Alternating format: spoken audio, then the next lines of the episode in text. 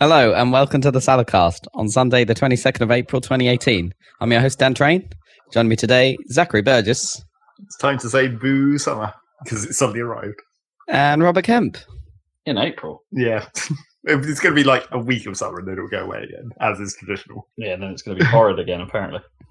It's just how close the winter was to the summer that's the weirdest. Well, yeah, it was like Snow. literally a week before this, I was scraping ice off my car, and now it's like ridiculously hot. And there's people having water fights outside the house, you know. had a barbecue yesterday. I had a barbecue last week. Yeah, pretty much the first day it was hot, I was just like, I opened the window, it's like, oh, it smells like barbecue. Yeah, so it works. Everyone must be barbecuing. I say I had a barbecue. I haven't. You haven't used your I haven't. I haven't. You attended a barbecue. Yes, ate I haven't. I. I haven't quite brought myself to the uh, horror that is cleaning a barbecue yet. Make sure there's no wasp nests under there. Or anything. Yeah, some of- some of the like the, the snails and spiders move in over winter. so you gotta get that get those buggers out. Can't you just spray it down or something? What shape is it? It's like a you know drum, isn't it? You, you know, Oh, a drum. Does it Yeah, have like holes in the bottom? Could you just does, theoretically just drench it? yeah. uh, It's got yeah, but then, then, you, surely. then you still got the skanky stuff that's all stuck there. Like I don't know, the, like thing, things sort of just appear on that surface. It's kind of horrible. So you have to like give it a proper scrub down and stuff. Oh, lame. Yeah. Well, it's got to be done if you want to have some barbecues. If in the week that we've got or less. Yeah, it's more the point that it's probably fine, right? Because you, you, you know, fire. But it's like, do you really want the sort of burnt, charred remains of whatever was there, sort of potentially wafting into your food? Mm. Suppose that's true. It's probably fine though, isn't it? If it's at the bottom and you've just shoved charcoal there and it's all burning, it's probably No, gonna it's- deal it's with gas. charcoal. My, my barbecue's gas. Oh, you got a gas one. Oh, okay. Gas barbecue? Now we're cooking with gas. No, your grill. Getting up on my grill. How much longer until you need more gas? I don't know actually No. because that is Oh, an enormous does- can. Do you have like a and tank? Yeah, got a big old can. Oh, and I you was like, I've can't never- tell how pressurized it is, or Well, it does have a, like a little pressure indicator on it, but it only that the moment that starts dropping is the time you should probably get it replaced. Right, so it according to the stays fairly constant until Yeah. it drops. So, so yeah, so as soon as that starts dropping, that's the moment you need to actually Hmm. do something about it. So up up until then, I don't know how much I've got. And where do you keep the gas canister? Like in the winter, just next to it, or Yeah, just out there. Hmm. Why not? It's a big heavy ass gas canister. I guess so. I can't see anything could go wrong if it freezes or anything. I mean, they keep them all out like outside over the road where they they've got like cages set up where Yeah, they keep them all at the at the garage over the road. So it's Yep. I assume if they're doing it, I'm doing it. Yeah, fair. gaseous. But I did get one of the big cans because it was like um, when you have to, when you pick them up, you have to you have to put. It's weird. You have to sort of like put down a deposit for them, and but the deposit's the same no matter what size of can you get. So it's like oh, I might as well get a biggie then because the gas is actually not the expensive part. Oh, right. So that then you take back the. oh, In the end, you take back the canister. Yeah, yeah, yeah, yeah. You you, you never just throw away the cans. You always take them back, um, and because that's how they they don't fill them up. You just take the can back and they'll give you a new one. Right. They swap it out. would- yeah, just swap it out just to be quicker. Mm. Um, so that means you can swap out for any size you want, pretty much, once you put the deposit down to be in this can club. You're in. The I'm in the gas club. But you have to go back to that specific I don't think so. right? No, I think as I think as long as you're registered. with. I actually who? have no idea at this point. Like having never can had to club. refill, No, had had to never address my gas can refill needs. But but in theory, now you can just go anywhere. It's Is just it you're on- You're on record. I think the fact that you have a can is enough for them. Thinking about it, like to a certain extent, like you give them your name or something, and well, assuming it's a type of can that they deal with, I guess. Yeah. if you took it somewhere where it's like we don't we don't use that specific brand of can and connectors and stuff, then they probably wouldn't actually be able to do anything with it. Well, well, I doubt like the garage over the road are the people filling it up themselves. In fairness, I think they No. they probably just you know But wait for a gas van to come round. still have to distribute those to someone else who probably needs a specific thing. I, know, I reckon a truck just comes and picks them up, and then they take them somewhere, and that's where they Yeah, get a specific company truck has a specific design of can and valve, probably. Well, it depends. It's all. It's all. It, yeah, as Dan said, it's, it's kind of all Calor, isn't it? Like all this stuff. Or Like maybe BOC, but I guess that's for like big stuff, right? British Uh, yeah, Oxygen maybe. Company. yeah, I haven't seen those bands for a long time. Maybe they don't exist anymore. Bok. Bok. I guess Arkella, the new kid on the block, in terms of gas distribution. I know they're really old, but you know, Let's see. we don't need to Really? Google this. There we go. Let's, let's talk about something else instead of gas. should we talk about Ready Player One? It's No. BOC. Let's not have a film section No. over. Oh, but Ready Player One is like vaguely video gaming. Bok. I, I'll contribute to the film section by saying when I left the house, my parents were watching episode one. Okay, great. And I was like, why? why would you be doing that? Was it on the TV? It just happened to be Well, on I the mean, TV. they were watching it on the TV, but I don't know what if it was on a channel or whether it was uh, a Or Netflix or something. now TV. Right. Okay. But it's just like, why, why that one? And then it ended up really loud. So when I came downstairs to make cup of tea, I was like, I was listening to it, and I was like, hang on a minute, that's fucking Jar Jar. why are they watching episode one? That's a very strange film to be uh, watching actively. Unless they're like digging for meme material. No, probably not. I Probably sitting there, with not. the, sitting there with the notebooks going, clip us at four minutes past. There's still m- more meme material in those films to be mined, I'm sure. Oh, absolutely. Well, it's not a matter of the film material getting mined for memes. It's a matter of the real world providing the material that you shove onto the film material Yes. to make the meme. That's true. Still not sure I get the Steamed Ham things though. Like, why? Did, Oh, why is Steve that Hand is brilliant. But it's not. But it's not. Yes, it's, it like, it's, just, it's just playing the scene in with slight tweaks to well, it. that's Like, basically what all memes are. I know, Yeah. but it's so. But it's such a long scene. It that is it's- long. I mean, that's part of what makes it slightly more interesting. Is the, yeah, maybe being that long gives you a chance to do things with it if you actually have the effort, like converting the entire scene into a whole song. Steam That was pretty good. Wow. Steamed clams. I've I've seen a few now. I caught up. Like, uh, you know, became, There's not that many. I, be- I became meme educated, but Yeah. it's like, yep, no, no, not not seeing why this one is a thing. I just have a lot of affection for The Simpsons. I think that was a, yeah. I don't know. Oh, I mean, that was a funny episode in Yeah. general. Whoa, that's good squishy. That's good, squishy.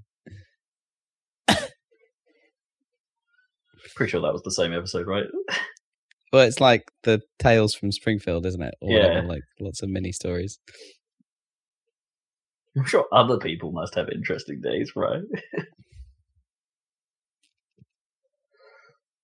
so yeah, Ready Player One, Is a film surprisingly good film. with a lot of references. The the Spielberg effect has saved it You think? from. Yeah, I I, I really enjoyed it. In fairness, Cool. I I am 100 percent the target market. In fairness, Yep. but That's true. But still, but from from my perspective, yeah, dang good time. They didn't milk the video game thing too much. They didn't. I mean, it, you know, it is a video game. It's a giant video game. But they, when I say milk it, you know how like some fil- well, many many films when they put it in there, like they sort of they either over explain it or they say something or they use language that's just you're sitting there going, ugh. Not even the people in the not even the people who play these games say stuff like that but they somehow avoid all that sort of like uncanny. It's the uncanny language barrier, I guess. In this case, it's like Hmm. it's not they're not they're not necessarily trying to speak that language. They're they just sort of manage it, and it blends, and it seems to fit in okay. They make up a few terms, but they're not super terrible. Hmm. Like dying is referred to as zeroing out because you lose everything you have in the game. great. So it's like you're zeroing. It's like you've got nothing. Start again.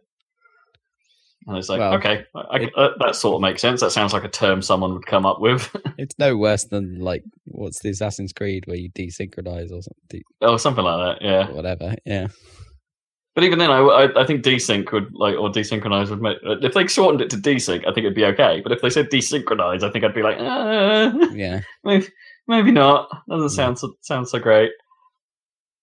Uh, you know, and they visualize its mechanics about coin and stuff, and then like it, uh, I think the first twenty minutes of it are, are a bit of a hard view because they, like they said, they are doing the thing that a lot of films do, like in the first twenty minutes, it's just like, here's a reference, here's a thing, look at this thing, let's let's talk about the game in a way that's trying not to be exposition-y, but ultimately kind of is. Because you have to explain what the hell's going on. So. Yeah, like here's a store, and we're going to explain every item that we're looking at because they'll come up later in the story. Because of course they will, you know, things like that. It's,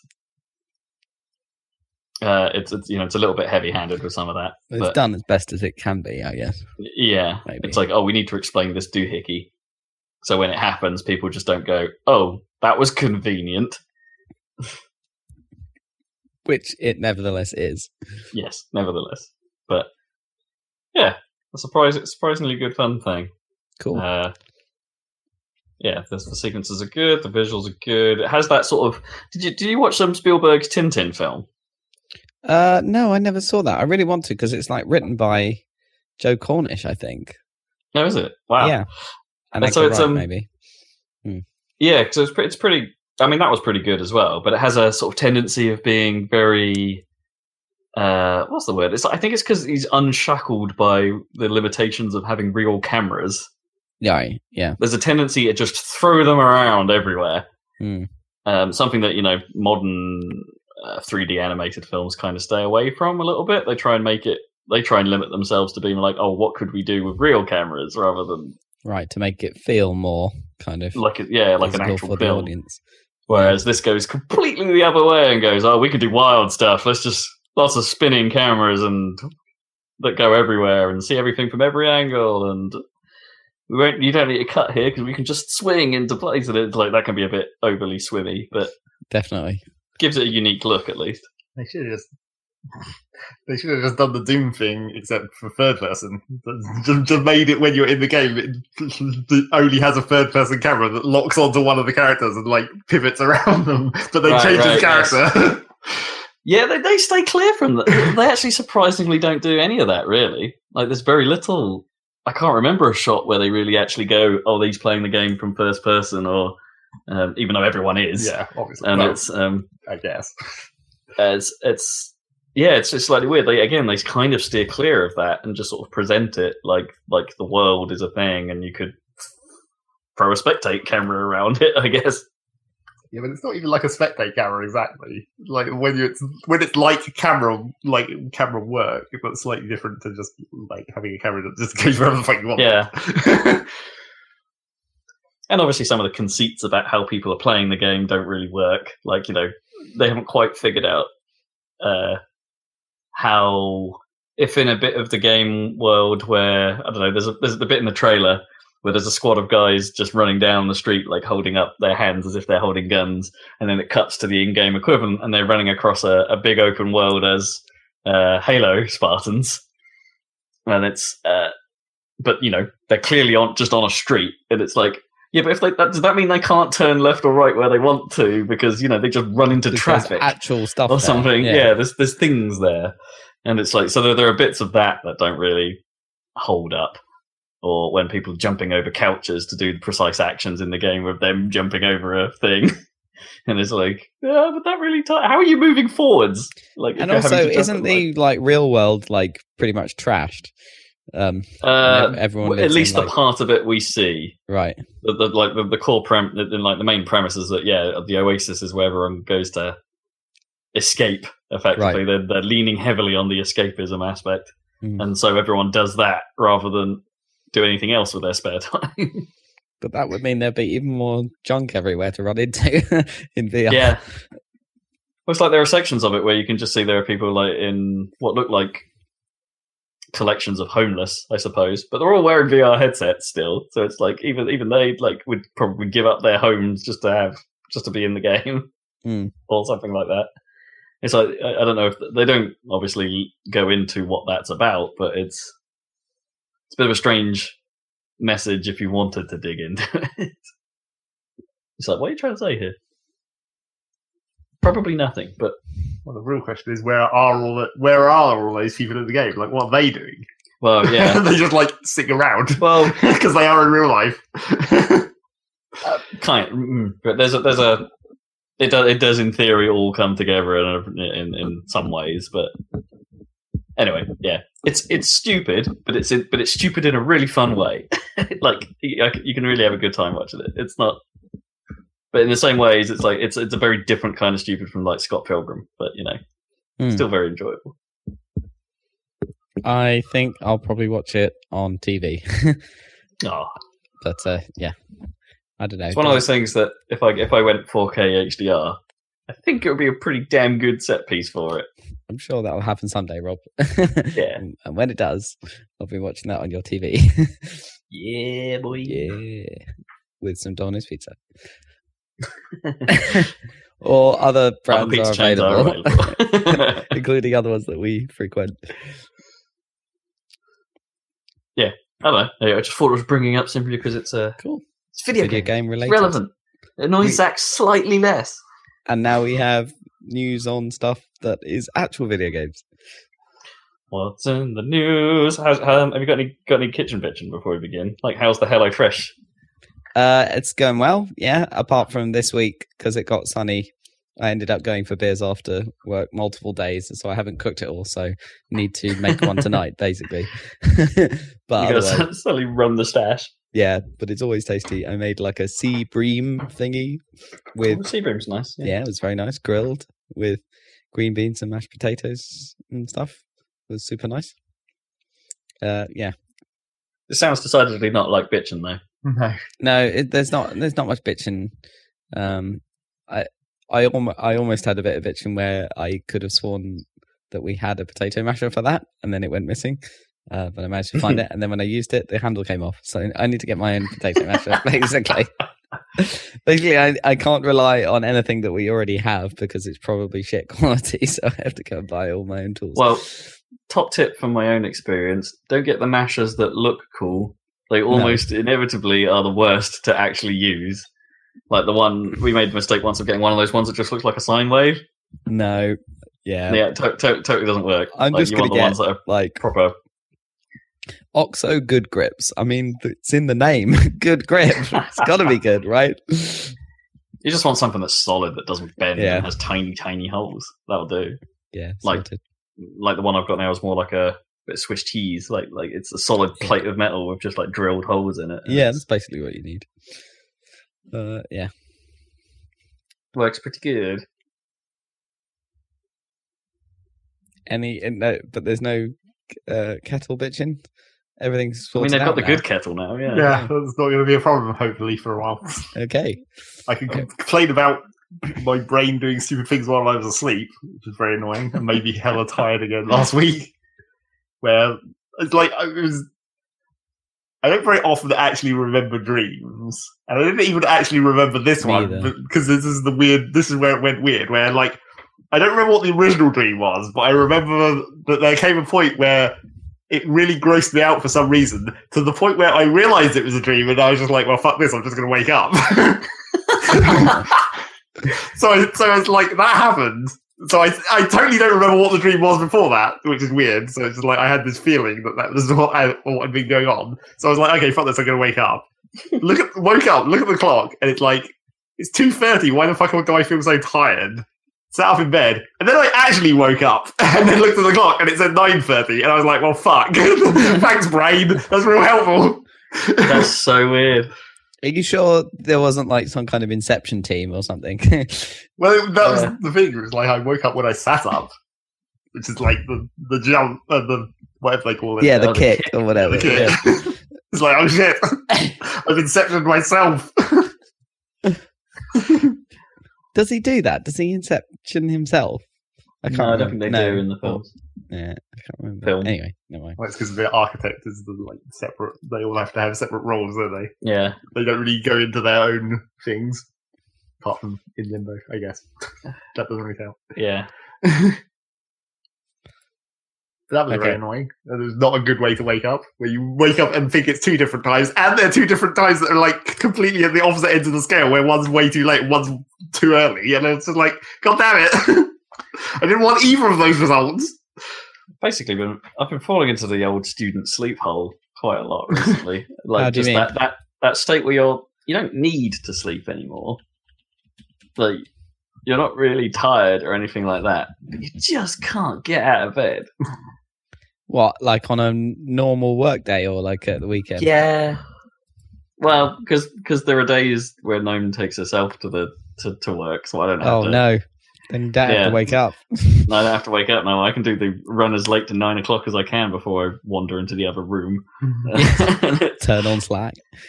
so, and so and so I have done, and then it's becoming quite bad because it's just like, oh, I need to actually get up and have breakfast or something. Maybe it's like, oh no, it's five to nine. Oh, I'm in trouble now.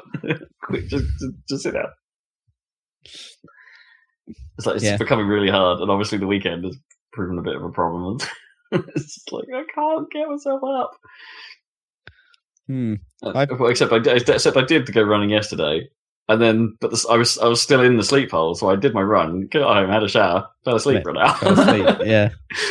I hate that when you're in a sleep hole for like it's amazing. I could definitely make it all the way multiple tubes, you know, across the bridge, into work, up the lift, like through a whole stand up, uh, and then drink a whole coffee before I get out of the sleep hole. it's quite it's like multiple hours and still in the sleep hole. Mm. It's because not going to sl- properly go to bed early enough or sleep early enough, which is stupid. Yeah, probably, probably you sort of end up in. Well, it's like, well, well, Zach and I were playing Rocket League last night. I was sort of in a weird state where my face was tired, like like you're like you're Yeah. in some kind of Mass Effect game. yeah, that, that I actually had that problem. Like it's weird. It's like my my face felt like my eyes and and like the muscle structure in my in my face was the only thing about me that felt tired. Like my my I still felt mentally active and I uh, was jiggling my leg like a like a mofo, you know, as I'm doing right now. so I was still pretty awake, but but but my eyes were having none of it. And it's like, this is weird. Can I be properly tired, please? And then that carried on to when I actually decided, like, all right, I'm gonna have to call this. I'm gonna have to try and sleep regardless. And it was just like my eyes went closed. It's like, oh, that, this feels proper. But the rest of me is all like having a little dance. So going, so you needed to sleep your face. I needed to sleep my Everything else face was fine. Yeah. Okay. Hmm. I guess you could do that while running. What? Just, just hope someone else can guide me. yeah. I'll just wear a blindfold and just run with my eyes closed for a while. My face is tired. I've definitely like now I've recovered from the week and I've had all the sleep I need and I now I feel relaxed. So it would be good to have one extra day off work so I could actually get some stuff done. But Mm, no. But no. Well, I know what you mean. Never mind.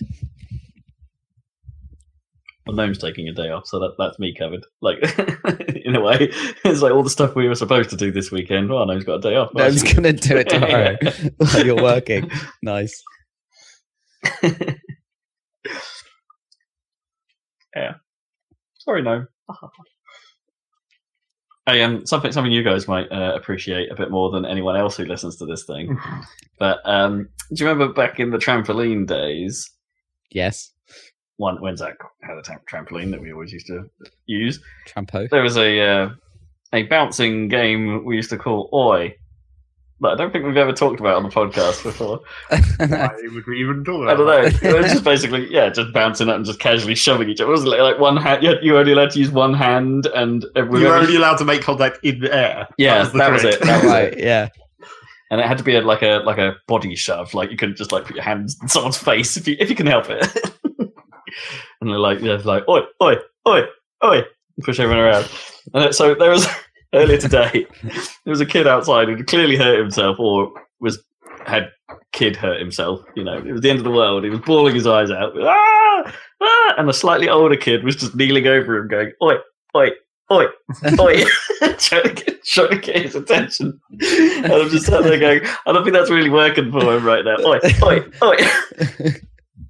I just found it like just so funny. Well, oi is like the British sound that Oi. no no one else in the world seems to make.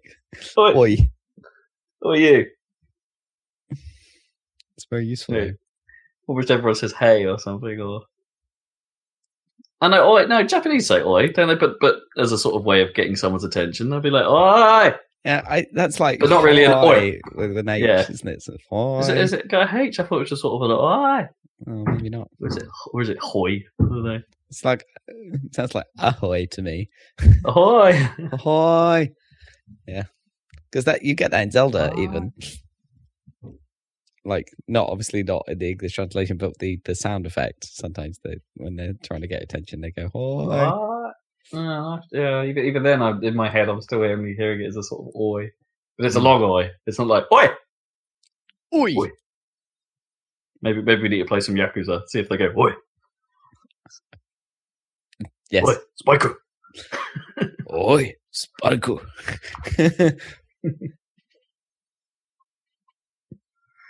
Anyway, I thought you'd enjoy that.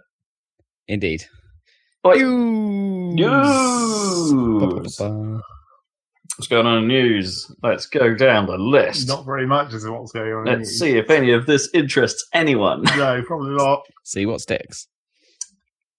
Sega have announced the Mega Drive Mini. Oh, of course they have. Well, here's the thing: they sort of already did that like last year, except it was licensed out to like AtGames or something to make, and it was kind of bad, like not very good emulation or They've anything got to like do that. it proper. And Yeah, so so apparently that's what's happening. It's it's coming in house this time, and they're going to do it do it for realsies. They don't make hardware though. No, well, yeah, good point. Like they'll probably have to partner with someone, but uh, uh, Sega's quality control, I guess, will be all over it this time, rather than saying, Yeah. "Hey, we just left it to some to, to these guys; they can do it." I mean, Sega's done emulated stuff before, like, um, you know, the Backbone cl- uh, uh, developed stuff they put out on XBLA and things like that. They've done emulator jobs before, and all that stuff they put out on Steam. That's all technically emulated as well. That they fucked up real badly. Yep, Let people do weird things with, like Yeah. inserting different ROMs. yeah, not very well secured stuff. Um, so you know, and Mega Drive emulation has been pretty solid for a very long time. You know, there's no Hmm. real quirks to figure out. Unlike even the SNES, still has some quirks that some stuff gets a little wrong in places, um, but only subtly. Uh, so yeah, it'd be, it'd be, it might might be a, might be another cool thing to have, another reason to play some old games. Although I will not, almost certainly won't be finished with all the SNES ones by the time that thing comes out. Do you think they'll do the same as the SNES, where there's a Mega Drive version and a Genesis version for North America and stuff? Uh, I think they've, I think they, mm, yeah, I think they they'll probably do that. I reckon Mm. because people here won't really know. I guess if you're doing the nostalgia play, you've got to do it the way you had it. Yeah, exactly. I mean, they have put things out here, I think, as the Genesis collection in the past. Like, I think the collection they put out on Xbox 360 was a Genesis collection. Oh, I can probably just look behind me actually and tell you. At least in that case, it conveniently is a word that also means something relevant to the. It's like it's the genesis of Sega. Like that makes that still technically makes sense i- if you're just using that word in its original context, not as the name of the system. It's not though, is it? There's the Master System and all that. Well, yeah, Sega Sega Mark IIs if you want to go real, real back. yeah, but I- they're not going to go that far back in their own. It might as well be the genesis of Sega. Yeah, I guess you're right because um, yeah, the, the Master System isn't really looked back as looked back on half as fondly as the No, NES it is. is. It's because it wasn't nearly as good as the NES, was it? Well, similar specs Hmm. to, and capabilities, really. Just one might argue that Sega's game collection of that age just wasn't, you know, wasn't as wasn't as, No. well, yeah, wasn't as interesting No, but then or doesn't hold up so well. they got a grip on it with the Mega Drive. Get a grip. Uh, so there's that. Uh, talking more like old school stuff, we're getting um, Panzer Dragoon Orta, Blinx, Conker Live and Reloaded, and a load more other uh, OG Xbox games being finally released for backwards compatibility on Sweet. Xbone. Been waiting for Panzer Dragoon Orta. Such a Yeah. weird game. It so is a weird game. Like the but story stuff in that is like quite weird. Oh, it's really out there. Yeah. Yeah, and the, the whole well, the whole language of that game is made is you know it's made Yeah. up, isn't it? The, the way everyone speaks and stuff is invented. Yeah. And it's, uh, it's yeah, it's a real weird thing, but boy, is it cool! The actual gameplay is cool. Yeah, it's cool. It's a shame because um the um I had I revisited it not that all that long ago on 360, um and it was was playing. I think I got about halfway through it while, while I was playing. Did you get as far as when you go like running across the snow? yeah, yeah, that was that was pretty much where I got to. Yeah. Um, but then I hit a kind of fatal flaw, and that that game doesn't really auto save. Oh And then the emulator, the emulation crashed, and so I Oh. lost loads of progress. shit. Yeah. And it's like, ah, okay. Um, so that that whether or not that was the the lack of auto, I can't remember honestly remember if the lack of autosave was a glitch in the emulator, or you know in the 360 emulator, or if, it was a, uh, or if even if the crash was a glitch in the emulator. But it was still like, ah, maybe I won't touch this again until until they have another go, or until I can bother to get my OG Xbox out. Hmm. But uh, the bit I'm most interested in is like, would will if if Panzer gets the same treatment on Xbox One X that the the other OG Xbox that, that like 360 games are getting with like 4K resolution tweaks Hmm. and things like that, then man, that could be a really nice thing to go back to. Just like, not you don't have to play it in old re- on old res, you can play it in HD. Panzer Dragoon HD. Come on, It's a dream. Blinks the time sweeper HD. No thanks. Game was surprisingly okay at the time. yeah. Innovative things with time. Uh, on a similar note, Red Kid, Red Kid, Red Dead Redemption could run on an Xbox Ox in 4K now. On Xbox One X. Yeah, an Xbox Alright. Ox. Sweet. Oh well, that's good news. I haven't got one, so I won't be playing that again. But that's okay. It looks quite good. I saw some like shots of it and stuff. Like in like certain things look a lot better because of the 4K. Because some of the textures are actually fine, but then because it's open world, like because you can see more detail, the level of detail doesn't seem to have. They haven't. They haven't No, changed no, the LOD. so like No. the low detail stuff. uh, models in the background in 4K look pretty bad. So yeah, it's like a kind of swings and roundabouts thing. Well, in fairness, it sounds like my, you know, all of this stuff. It sounds like Microsoft's going out of its way to make the emulator do these hacks effectively to get this Yeah. stuff to work. It's like they're not going to the to Rockstar to say, No. "Hey, can you can you help us support this?" Yeah, They're, they're just hacking it in, and it's like so credit to them, like for what they're actually managing to achieve. That's kind of neat, you know. And they're uh, there's I think there's some stuff like floating around that like Undead Nightmare used to push the 360 a little bit too hard yeah. in terms of performance. So like Yeah. now running on an Xbox Ox in 4K, it's kind of it's just it's fine. You know, just just go do it. It'll be fun. You'll have a good time. Yeah. Although gaming's come a bit further since then. And when did Red Dead come out? It's a while ago now, isn't it? 2010. How Yeah, blimey, me. yeah, it's a really it is a really long it's time. old. Yeah. Yeah. I don't know. I think it would hold up. Like it's not like Yeah, the game has come that far. no, it then. hasn't. I mean, and it's such a great game. Hmm. But yeah, just looking forward to the sequel there. Yeah, boy. Uh, Shenmue HD is was is also coming. Like you know, I think everyone sort of predicted this was going to be a thing because I guess everyone wondered is Shenmue three actually going to be able to finance itself into into production, or is Sony going to give them enough assistance to actually get this thing done? And it's like, well, they need a bit of money, so Shenmue HD, and it's um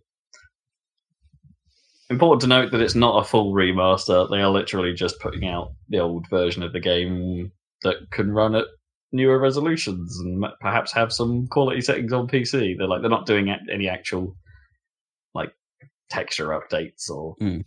enhancements to it. It is the original games uh, as they were, but I guess this finally means it's like there's actually a way to play those games because you know, short of picking up a Dreamcast or an OG Xbox, it's like of Shenmue for Shenmue Two. Anyway, it's like you've got no choice on a modern machine Mm. at all. Um, uh, and this is getting a fairly decent multi-platform release. Like it'll be on Bone, PS4. I think they said they might have been, might even be a Switch version, but put everything on the Switch. Absolutely. Yeah, and then we can take it on the go. Uh, game announcements. We've got we got on, while we're on that front, we've got a couple more. Jackbox Five is out this year, Sweet. unsurprisingly. But the the weird thing there we don't know anything about what games are in it, other than the fact that they have uh, boasted about there being the new "You Don't Know Jack" in this version Nice. uh, with eight with eight player support. so, uh, but it won't be a full on you don't know Jack, right? I, No, well, like we like we said the last time they did it, like in Jackbox One, it's like questions were fine. Hmm. Sort of format of the game was fine, even if it wasn't quite up to the standard of the PS3 version in terms of its presentation. Hmm. Uh, PS but PS3 version is top notch, but this this had you know there's a bit of a step down, I guess, because of file sizes. Maybe Hmm. they didn't they didn't feel like they put the same level of effort into making it uh, look like you don't know Jack, I guess.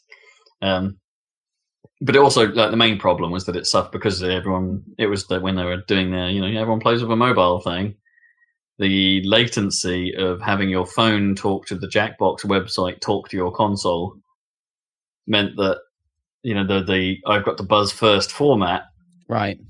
didn't feel good at all to the point where we played it a couple of times and we never went back to it because it's just like it was it was quite a hefty package quite a lot of questions in there but it's just like we mm. it's just the problem is it's just not as good as the previous version. We've got loads of questions left still on the ps3 version. Let's play that Yeah. Like they need, they already mostly solved the problem because they got rid of the whole. I mean, from the very old Jackbox stuff, not Jackbox, you don't know Jack stuff. They got rid of mm. the whole idea of actual buzzing in and then answering the question. Everyone just pushes a button, and then that you know that's your answer for that question, and then it reveals who was right or wrong. The problem was that they didn't No, change no, the Jack they- attack.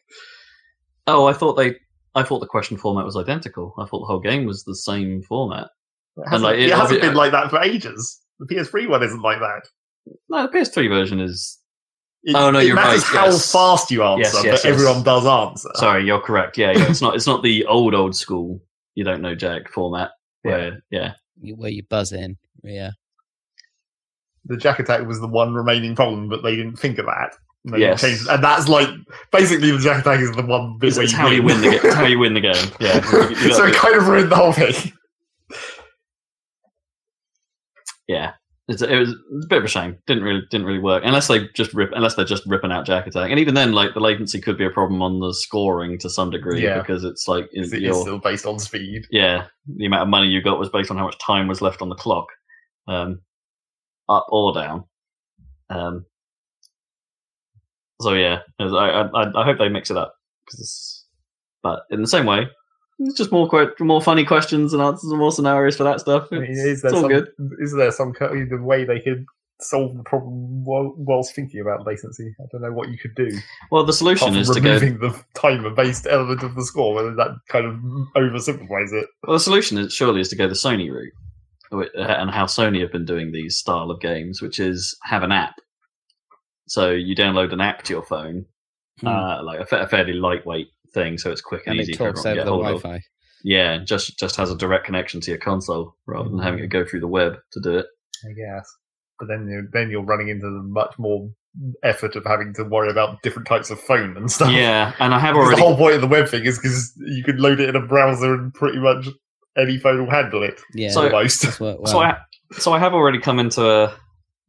Well, yeah, it's it's swings and roundabouts. I think with this one because I've come into a situation where we- we've all had the situation where the Jackbox web app fails for someone, and it just either kicks you out, goes blank for some reason. mm, Uh, someone accidentally does an action that swipes the screen and causes their browser to go back, kicking from them from the game, and then I've got to figure out how to get back in.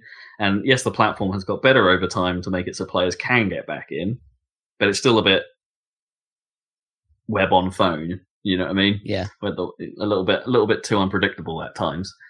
The app problem obviously gets around that, but I've also seen the flip side of it being an app in that I've been somewhere where we've uh, a group of us has been like, oh no, why don't we try this "That's You" thing on PlayStation, which is like a kind of bad Jackbox clone sort of style game on it, where it's like, hey, which of you would be most likely to do this thing? Everybody vote, and if you're in the consensus, you get points. Um, except it's got one of the most annoying announcers ever, and the questions aren't all that risque or interesting or anything like. It's it's kind of naff. It has its moments, but it's kind of naff. Um, but that's powered by an app. And when, when that suggestion came up to be like, why don't we play it? Everyone was like, okay, right, how do we do this? Well, you need to get hold of the app. And everyone's like, I'm out. Just that step seemed to put a lot of people off. Mm. And it's like, ah, well, that's going to be a problem for a game like this. I, th- I think it's madness, you know, because you're in, if you're in some, most people have Android and iPhones, right? But so the device shouldn't be a problem anymore, really. But oh well. Anyway, we'll see what they do. Yeah, Still good to have you don't know Jack back. yeah, and the other Jackbox stuff, I'm sure. Yeah, it'll probably be like Fibbage Four or something, you know. Well, maybe maybe there'll be something. Let me, let me T- come up with some more, T-shirt KO two or something. Yeah. I think they came up with some more good ideas. I don't know how you can really improve TKO. Is the Well, thing. It is, said, it is what it is. The, like a lot of the times where they've tried to add onto an idea they already had, like Drawful, it's just made it worse. Well, Droff, Drawful 2 wasn't worse. It was just the same. well, no, that's not what I'm talking about. I'm talking about all the Oh. things that are like Drawful that they've tried to add added mechanics to, and it just doesn't work. Yeah. Well, Bidiots is fun in its own way. But was it the, was it the civil engineering, The- ci- city planning? yeah, the drawing. The, drawing upon drawing game. Yeah, that didn't quite work. And TKO, TKO is technically just awful, really. it's Yeah, draw a okay. thing, put some words on the thing, and if the combination is, in this case, funny rather than correct, you get points. yeah. Sure, but yeah, TKO is clever because of its like the randomization of it all. It's like you're because you're writing everything separately. It's like how things. It's the how they come together. That's the that's the cool part. Uh, yeah, Jackbox. Come on, guys. Be good again. Well, you're, you're never not good, but you know, be better. Uh, do we want to talk about Billy Mitchell? Like, I'm, I'm feeling like I want to skip this. You know, No. much to say. no, so it's just the, that whole thing that you know we've talked about it before. I think where he supposedly used MAME to do his current world record uh, Donkey Kong run, uh, which he no longer has. He's, he's been stri- stripped of that and all of his other titles over the controversy uh, from not just Twin Galaxies like the arcade leaderboardy people of note, but Guinness World Records have actually said, yeah, we kind of agree. Well, it's because the Guinness one was basically based off the Twin Galaxies data, so it's just like pretty much. Yeah, like so they kind of had to, I guess. But then you know, some Guinness World Records, I think, and especially in video games, are still kind of wrong in places. But... I don't seem to remember back in the day. Was it like the, the dumbest one I always remember was like House of the Dead Overkill, supposedly having the most swearing in its script, Ugh. like the mo- the most individual swear words. But But I guess the, the key part is like the in its script part, like so it doesn't necessarily include like barks or other incidental sounds, I suppose, or how often that, that they're said in the game or something. It's like yeah, but they aren't even. They aren't technically ever. They're not actually part of the script of the game in the House of the Dead.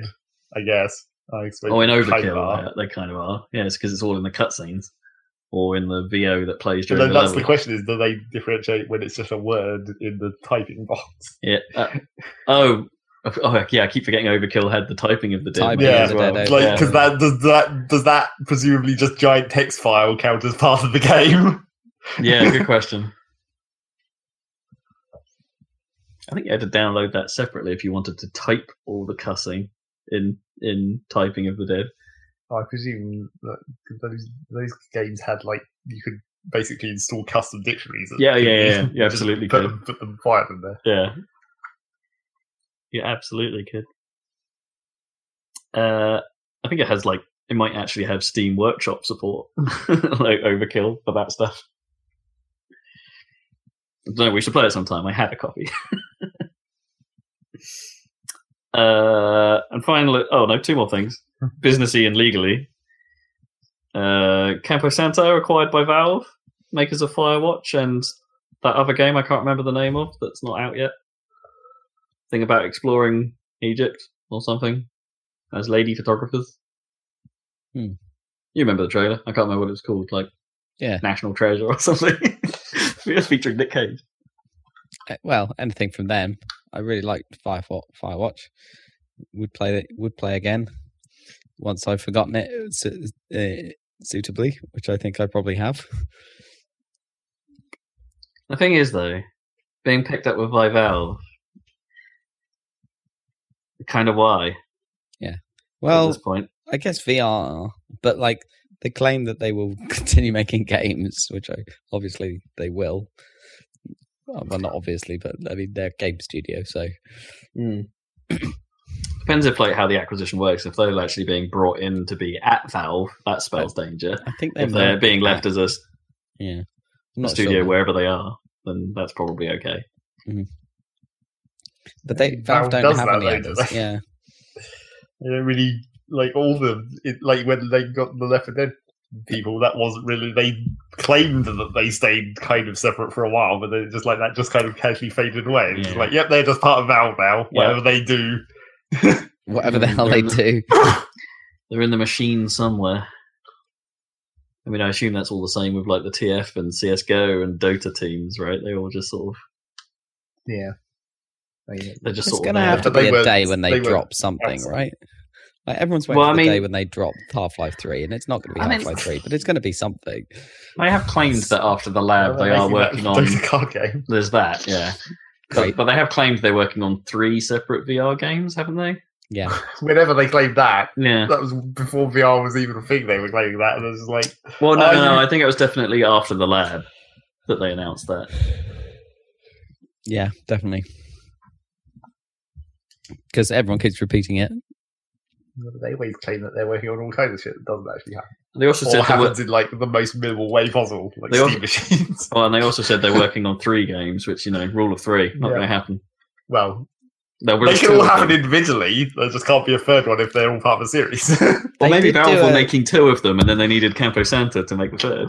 Uh, maybe It's- they did have a press release recently about Steam machines or something, or an update on Steam that admit, admitted that like they haven't exactly set the world on fire. and they, they were kind of almost saying, "Yeah, we know, guys, but like we're still committed to like open platform gaming, hmm. not tied to just like maybe this wasn't the time or something. Or Yeah, they're not. I think they're still supporting stuff, and but they, they, they, it was quite interesting that they said, "Yeah, we know they didn't like they weren't a massive success."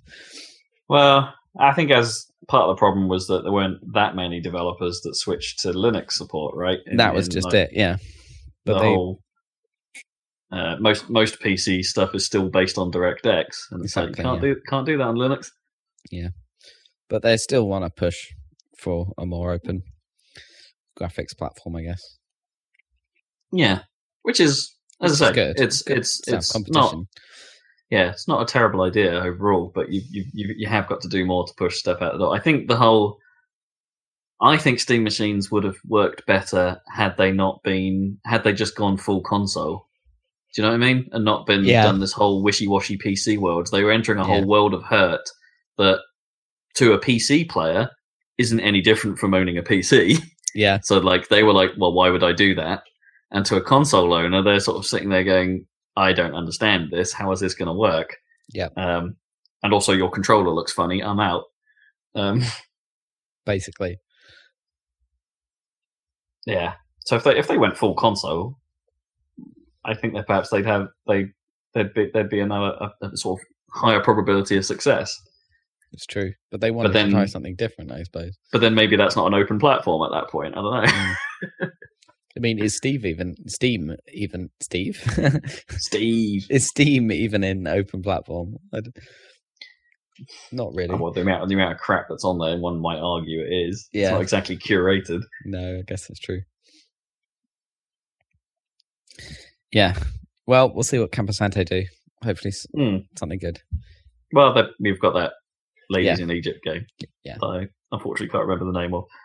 Uh, talk legal finally. Both uh, following on the heels of Belgium, uh, the Netherlands have said that loot boxes are gambling, and they have called out four games for being uh, technically illegal. In breach. So that yeah, so they supposedly looked at ten, uh, but and, and but only four of those ten were deemed as okay. Actually, these four have a problem. Um, they were they've not been officially revealed, but the Dutch broadcaster NOS has come along and said, yeah, it was these four they were talking about. Um, so they've ruled that that their interpretation is that if a loot box contains items that are then tradable, then those items carry value because they are tradable. Mm. As in, they have a weight in some level of community, right? They have they have a that's that's their understanding. So if loot boxes contain random items of random value, Hmm. then that is gambling. Um, so that's that, that's a fairly Broad Decent. definition. yeah. well, it's fairly broad, and I actually think it's a fairly decent way of describing it. Yeah, yes, Yeah. those things have value. If they're tradable, then you can argue they have real world value Sure. be- because they're, the value is is assessed by people. Mm. Um, if that as soon as they're tradable, so it's. Do you remember the whole Team Fortress thing? about, of, like, how many how many keys this item is worth, and it's like, oh, and so based on where you are, you can figure out the real world value of an item because of the number of keys it's worth, and it's But what about like random drops in like Eve or something? Are, are there? You know, what I don't know. If you bust an asteroid apart and it has twice as much. I guess the, the, the, difference one. is, you're not strictly paying for that Oh, that's true. particular event. Yeah, that's true. It's not the it's the box part that's the problem. It's the box. Yeah. part, yeah. if you were paying to mine an asteroid and then Yeah. that asteroid had a percentage chance of giving you better ore, then Yeah. you might be in trouble. yeah. Yeah. Okay, that makes sense. So I guess this means like like games like Overwatch, for instance, are not in that category because you can pay for the boxes, but everything you get out of the boxes is there's no trading system. Right. Everything is your own. Um, so like that doesn't count. Um, whereas Rocket League and Dota 2, two of the games that were mentioned, absolutely count because things you get out of paid loot boxes are tradable. There you go. Gambling, man. gambling. It's a thing. Uh, and I, I can't help but uh, agree with them. I think I'm on, on, on that side. I know New Zealand doesn't think they're gambling, and I know the UK is skeptical about it as well. By weird definitions, though. I mean, Yeah. this is like this is this is just that happens that the Netherlands definition lines up with this version. It's like in the Netherlands definition of gambling, these four things do, but then another six don't. Yeah, And then in the UK definition, none of them do. it'd be nice to know what the six that they deemed weren't were. If if if, if that's the only reason that it's they've all the given. ones like Overwatch and stuff where it's not tradable Yeah. cosmetic stuff, but it's still a random chance. Because I imagine what Battlefront must they might, everyone must be looking at Battlefront for this stuff, but I guess they've turned off paid loot boxes, so they're not technically. and yeah, If that's the main thing that's going to make it into gambling. Yeah. Uh, yeah, I suppose the solution is just never make, never build a. Actually, yeah, publishers just don't build a trading system. Save yourself some money. Don't do the dev work. Then you don't need a gambling license in in the Netherlands. Well, it's not that they need a gambling license, apparently. It's more like they're just going to have to not allow trade within the Netherlands. That's what I mean. Yeah, just just don't. Oh, unless you mean what? Do region specific locking on the games? Yeah. that's that actually what sounds like that's probably. But that sounds like that's way more work, right? It's like they, they don't make. it make. depends how much money it takes to buy a gambling license. There are very few games that are mechanically different based on where you play them. Well, Like they, Well, they, they, they, will, they will have like I mean, you know, translation differences, obviously, and and like it's not that difficult to l- region lock servers or anything because it's not, not like they don't do that for China in a lot of games. you can just proxy them. Yeah, and you could just proxy out of the Netherlands if this turns into a thing. Yeah, it's not going to be. That would just be what they do. It'll be like they've solved the legal problem at that point. If people are proxying it, then that's a different legal situation where Yeah, they're the ones doing the bad thing. In the advent of rules like I, I call into question that simply because of the advent of rules like GDPR, where yes, those rules technically are only legal requirements in the EU, but countries the, the rulings are so, the, the law is so weird around it that it's actually world encompassing. So if countries are doing business, if like if America does business with EU state Yeah, member that's states, like, that's like all they are now That's like all laws in every case, in all, all international trade situations where you have to abide by the other country's laws as well for your, your one specific purpose, which is why they have to worry about the fact that the Netherlands says they're gambling. They have to do something about it. Yeah, I don't know. I just don't think that that gets them out anymore. I think this precedent is the problem that you could legally argue that this doesn't get them out of the out of the problem. In a pre GDPR world or pre something like that, I might have I probably argued with you and that, that, that that's true, but I'm just not convinced that that's the way it's going to fly for much longer. Call me a cynic. You're a cynic. No. I think, it's more. I think it's more cynical to think that the, that the companies are going to do whatever the easiest, cheapest option is, which is just region locking the trades by IP. I don't, I don't, I don't yeah, and then not- if people have, if But I'm not. people have- 100%, the cheapest option is to just not put trade in the game because that means well, no, they- they because don't the pay for trade the- is they don't pay making for the them money. you reckon. Well, because, Because- that's because- the whole reason that you can buy the keys is to make the money, and if the if there's no trading, then, then the perceived value of the keys is reduced, so people buy less of the keys. Surely, if the well, okay, that's the. I guess it works in both directions. Honestly, is because like if they're not if the if you're saying the keys hold real world value and that's what makes them more desirable because of their real world value, then sure, okay. Well, I'm saying but- that but I'm the- saying that people wouldn't be people. But of the other side of it is that trading stops you from needing to have to buy things because you could just trade dupes away. yeah, but it's not. It's not to do with how many you personally need. It's to do with how much profit can you make. people who are buying keys and loot box gambling are trying to make profit out of the gambling system. Right. Yeah. Okay. I see, I see what you mean now. Yeah. That. That. Do you really think that's true? That, that the, the, true the majority of the econ- the loot box economy is based on that. Well, I mean, it's, I don't know if it's the majority, but it's a matter of like there's that layer that therefore makes things have perceivable perceived to have more value. Even if you're, even if the money per- goes in because it comes across as exploitable. You mean because people Well- can run like CS gambling? I mean, there's that, but it's also like the Skin gambling. perception of if someone who doesn't really, who hasn't really participated in any of these systems before is just looking at it, then when other people are saying this one skin is worth this much money, and then this uh, the other person then goes to open a loot box and gets it, they perceive that as not just being rare, but it's also rare and super expensive. Yeah. Yeah. I can see what you mean. And that might encourage them, if they don't don't get it, to buy more keys if they weren't going to before. I guess it's the lottery theory, right? People play the lottery just because the payouts are so big, Yeah. even if the probability is so low. So at a certain level, gambling just does increase the perceived value of every item, even if it's not something you're personally going to get involved with trading. Yeah. Yeah. Yeah. Yeah.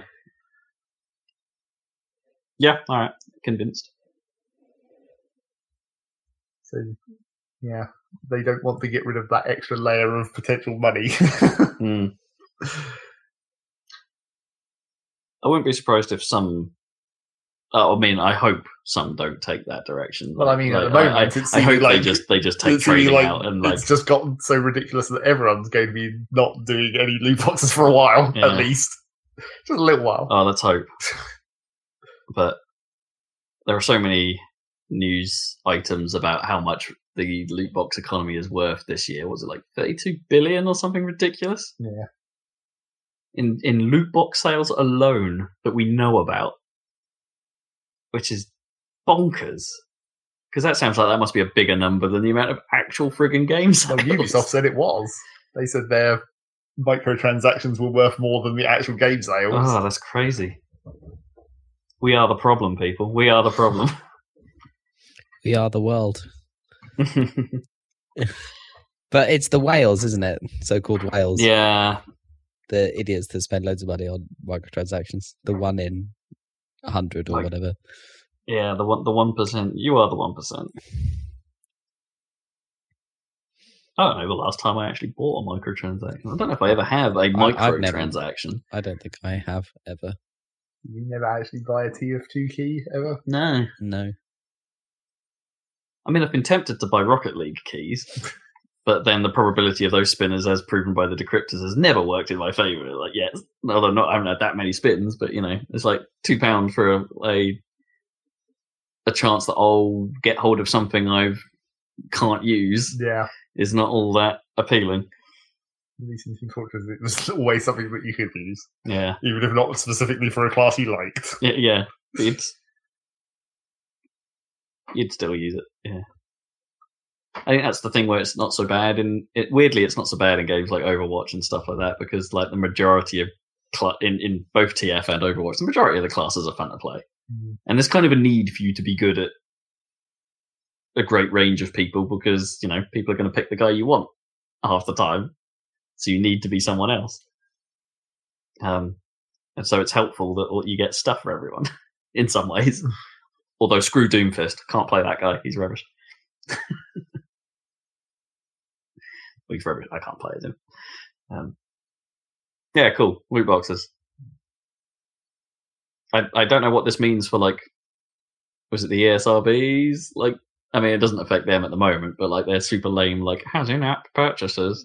Yeah. It's like like if this does actually become a thing, do we do they actually have to put on the box? It's like how's gambling? Want something in it? Yeah, but they can't do that though because that's like that's a whole different rating. That was the whole Yeah. point of that situation. Why they had to come up with the other new thing to Yeah, it. it, it would force it to be an 18 cert, but then a lot of like AAA games are 18 cert anyway. Not that many. No, Really? not really. Yeah, it's Well, 15. A lot of them yeah. are team. Call, the Call of Duties of the world will have to go Yeah, that way. Are they? Is Call of Duty 18 rated? Yeah, I think it is. Hmm. Oh, maybe they've reduced it. It was like. I, I, I thought it. I thought it. Sh- it's one of those games that I think should be, but it might be 15 rated. Thinking Mm. about it. How many Call of Duties can you reach from your couch?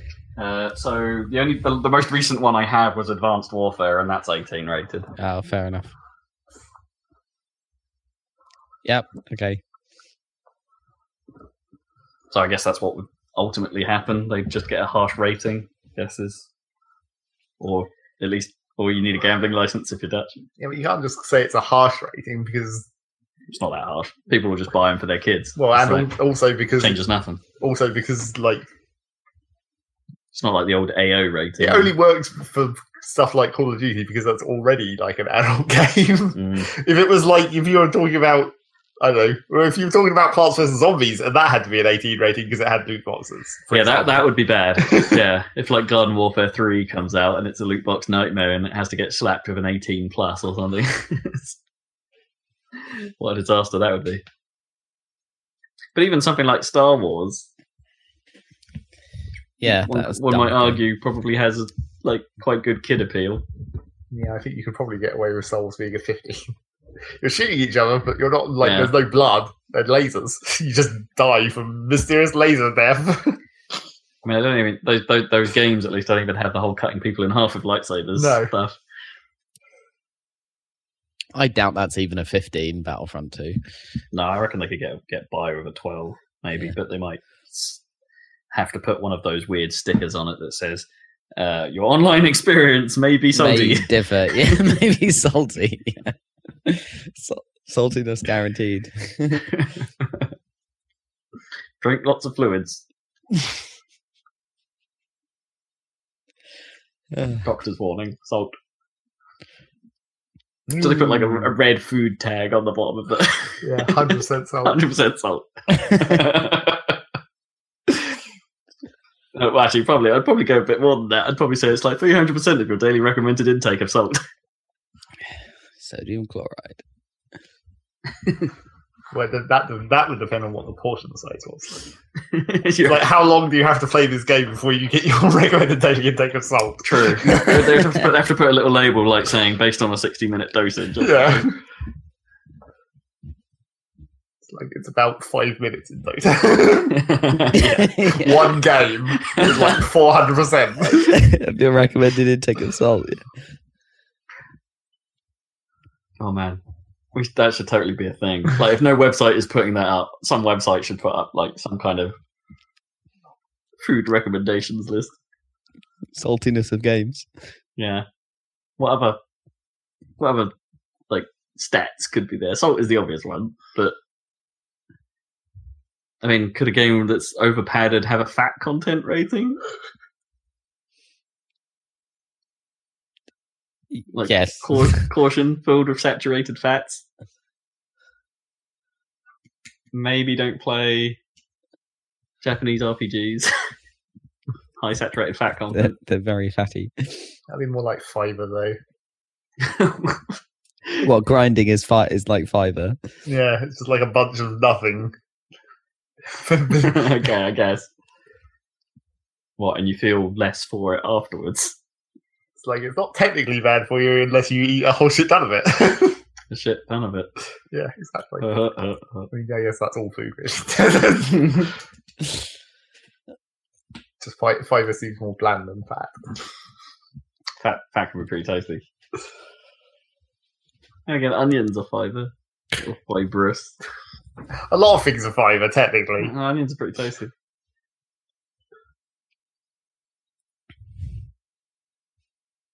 Games!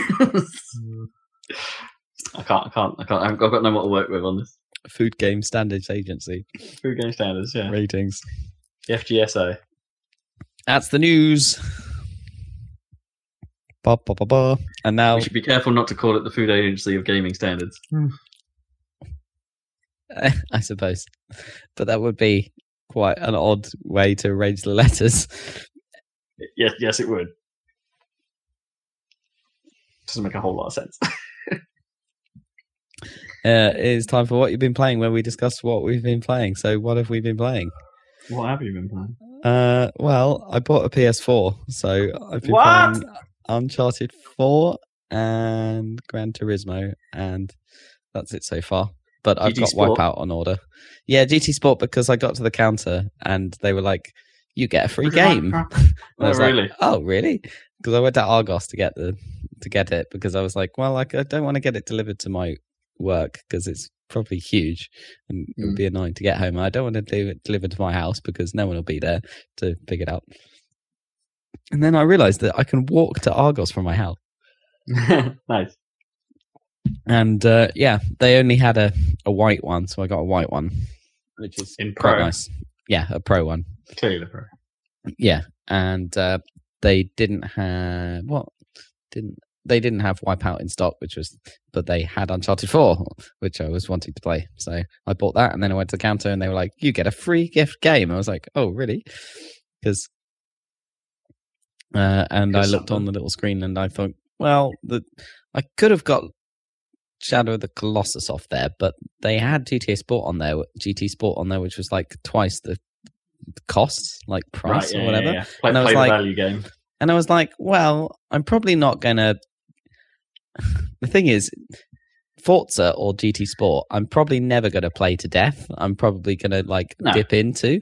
And it's like, it's a lot of money to pay for something you're going to dip into. But if it's free, effectively, then sod it. Mm. So yeah, I, I got that, and I've only driven around once, but it's it's it, it, it's got a nice driving model.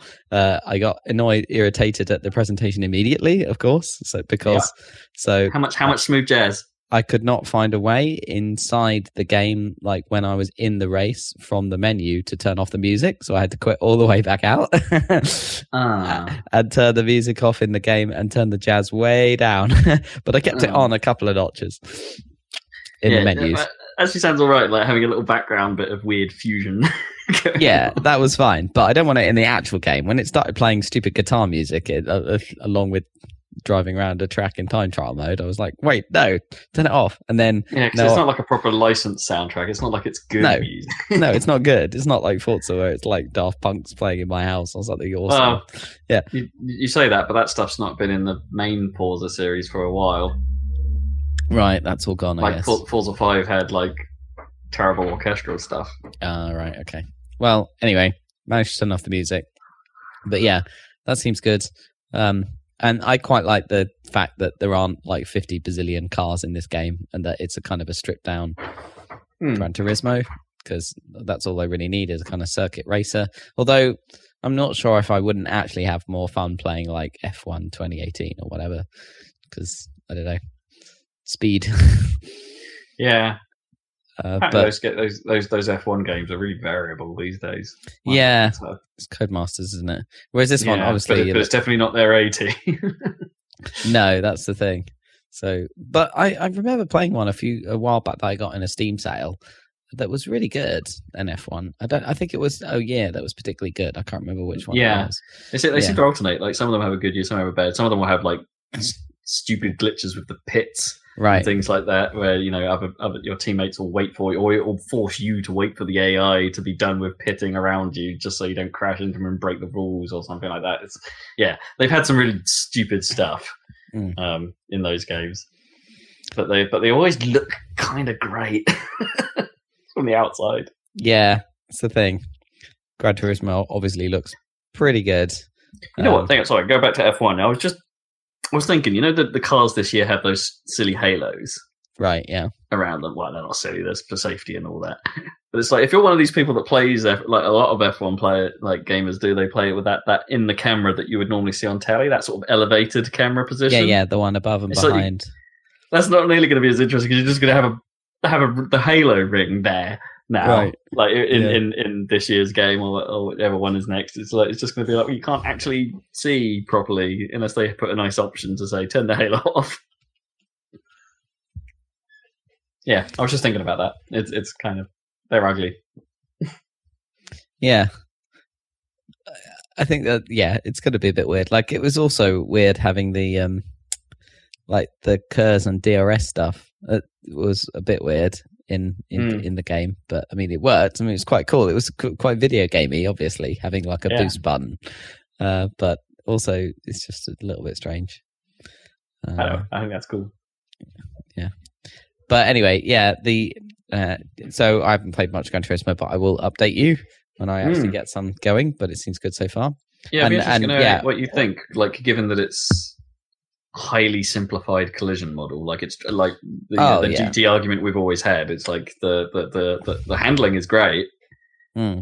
but that collision model has always been hyper simplified. I mean, that might Um, well still be true, uh, but it might be that like um, I don't care about that because I'll just like play my try and beat my own times in time trial. Basically, just No, handling yeah, well, me was- in the road is probably better than racing. I was thinking about it, and there, is a logic to it in in GT Sports case. Like normally, I would be kind of anti it, but the more I sort of sat and thought about it, it's like, oh, actually, having a simplified collision model and a penalty system means Yeah. that you wouldn't be able to get Frenched. You They just have a super someone- harsh penalty system, right? Where Yeah. everyone gets penalised if there's any touching, right? But but it means like if you were to like try and get pit turned by someone, it's like you as the victim. It doesn't work, right? No, it that- doesn't work because that, that model doesn't exist. yeah, exactly. Um, I think that's the idea. Just none of that bullshit is the idea. yeah. So, I'll Whereas obviously that's a very real thing in Forza because you can do it, but there's no real penalty system for it. yeah, I think It kind of sucks. Yeah. I mean, obviously, it's a shame if you just touch someone and you've just made a mistake and you've and you've got penalised heavily. But I think it's worth the price. But that's kind of the point. though. it's more like it's- reality, yeah. isn't it? Because if Yeah, you exactly. ha- If it's- just touch someone in Formula One, it's going to be a Mm. bad day, isn't it?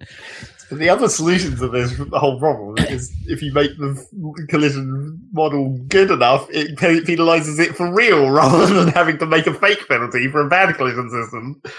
Like if you collide and it actually does damage and fucks you up in a realistic way, then that's the actual penalty of collisions. I mean, that's Mm. yeah, that's fine. Yeah, but there's still the uh, being the victim is still is the problem with a damage based system because you you can. I mean, yes, that's true of real racing too, sure, but you know, no nobody likes being uh, the guy to get slammed even by accident. And I get it's just easier to make those mistakes in video games unless you've got like a proper big rig, you know, a proper steering setup and things like that. It's people playing with a controller are just naturally going to have a harder time avoiding that. May, maybe that's not true, but that's how that's how I envision it. Um, y-. Yeah, you're not wrong. I mean, games have done that for sure, but I don't.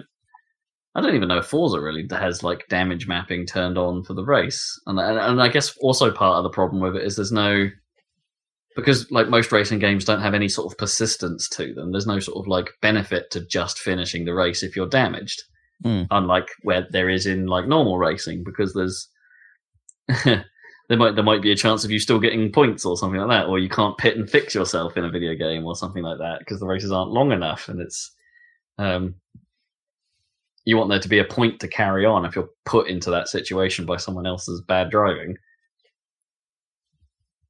But yeah, I don't know. It's a difficult problem to solve because it's the realistic approach is annoying in many ways, Hmm. even if it might be the fairest. Well, I'll see how I go anyway. Yeah, it'd be really interesting. Be really Yeah. interesting. Uh, It's nice that like there's. I like that there's fewer cars as well because like they're all. You don't have that problem that like half the cars are from the PS2 era and or whatever and have been or whatever, right? been Yeah, they haven't got and- the premium or whatever they call Yeah, it. Yeah, no, they're all premium, so which is good. Uh, stuff like that. Yeah, I know. I know that's what GT goes for in its mainline games, and it's like you know, it's like oh, you can drive whatever you want because Yeah. we've got everything. Kind of And weird. it's like, but but that's as they've proven, it's a sort of unattainable goal for them now, Yeah, and it's uh yeah, just stick to some just stick to some nice cars, like have stuff from every category, sure. Yeah, but exactly. You don't have to. You don't have to have every car ever made. I don't know if anyone really wants to drive a Fiat Multipla. No, but I bet I bet it's in Gran Turismo main line, isn't it? Probably. yeah. So performance cars. So that's cool. Yeah, so I'll report back on that. And then the main game I've been playing is Uncharted 4. Um, and yeah, I mean, I haven't had a mainline console. Obviously, I've got, I got the Switch, but that's the first console I got since the 360, I Mm. think. And then, th- and then this one is obviously a bit more, considerably more powerful than the Switch, and it just looks ridiculous. Uncharted 4. I don't know. It's pre- obviously it's running at 30, uh, but I pl- I put on the like super sampling mode for, Okay, um, yeah. for which so I presume it renders. I don't know if it actually renders it at 4K 30 and then super down samples it, or whether it's somewhere in between. Um, I think, yeah, I think most of the PS4 stuff, when they say like go into 4K mode or resolution mode or something, it's like Yeah. very few that actually get up to 4K. that's what I thought. Yeah, Um, uh, especially but it still makes a heck of a difference on a 1080 screen. Yeah, but- exactly. Um, but yeah, man, it looks amazing, and the amount of detail in the environments is ridiculous. And the um, I, obviously it's a linear game, so it's like a showcase, and it always has been. It's like Uncharted Two.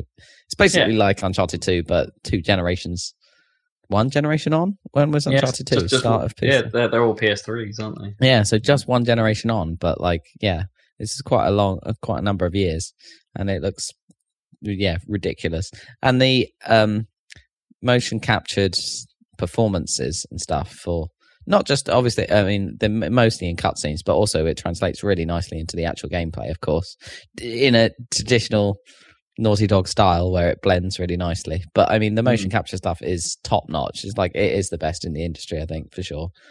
Um, or, or well, I, I suppose there's those weird adventure games, aren't there? Or, or, you know, like the Heavy Rain people or like Polyphonia.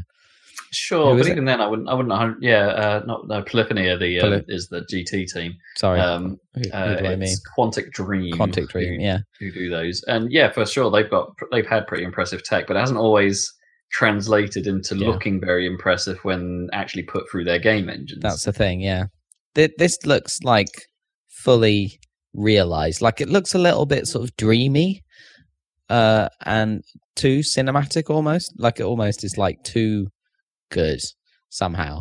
But like right. the face Overreal, like in some respects, or is it Yeah. or or cl- or just Hollywoodized, like too much makeup, or like too too, too clay faces? Because no, I remember face, some of the early early footage of Uncharted Four when they were like E3 and stuff. It's like the world did kind of look like it was a bit clay made, you know, just that sort of weird. I don't Yeah. even know how to describe it, like hard mud. I think that might be true of the environments, but the faces seem good. I mean, the one th- one thing I've been noticing looking at is like stubble on on the guys' faces Oh, is cool. really noticeably good, Hmm. like in a way that I hadn't really paid attention to in other games. And like the hair is like good, but not like perfect, obviously, or Yeah. uh, but it's good enough. It's like enough of it has come together in a good enough way that you can kind of look, think, "Wow, that looks amazing," and then forget about it and just look at the actual, you know, what you want, the performances Yeah, of the characters in the story.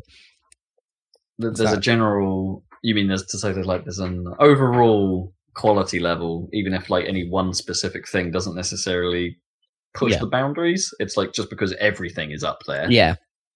Because it's like LA Noire back then was like the faces looked kind of weirdly amazing because they had that special technique or whatever Yeah. in terms of the way they moved. But then they were sort of glued onto the characters in a kind of a weird way. It didn't quite blend. Yeah, the the, the like body they did they weren't they were they had to record the face animations and the body animations separately, Mm. so they had they had problems gelling them together, um, which Mm. which looked odd um, at Yeah. times. Whereas now that's not a problem. They've got like proper full body capture, haven't they? Yeah. So that's basically, I mean, that comes across really well. And yeah, so Uncharted, yeah, I didn't play three. Um, you did, Rob, but yeah, yeah. um, Three was good. Uh, three Yeah. was good in the sense that it was kind of it, again it, it didn't push anything. The, the and the, but but it, ultimately it wasn't as good as two, like Mm. narratively. yeah, Um, uh, but in, they did some they did some clever stuff visually, and it was like they definitely pushed their tech beyond what they did in Uncharted Two.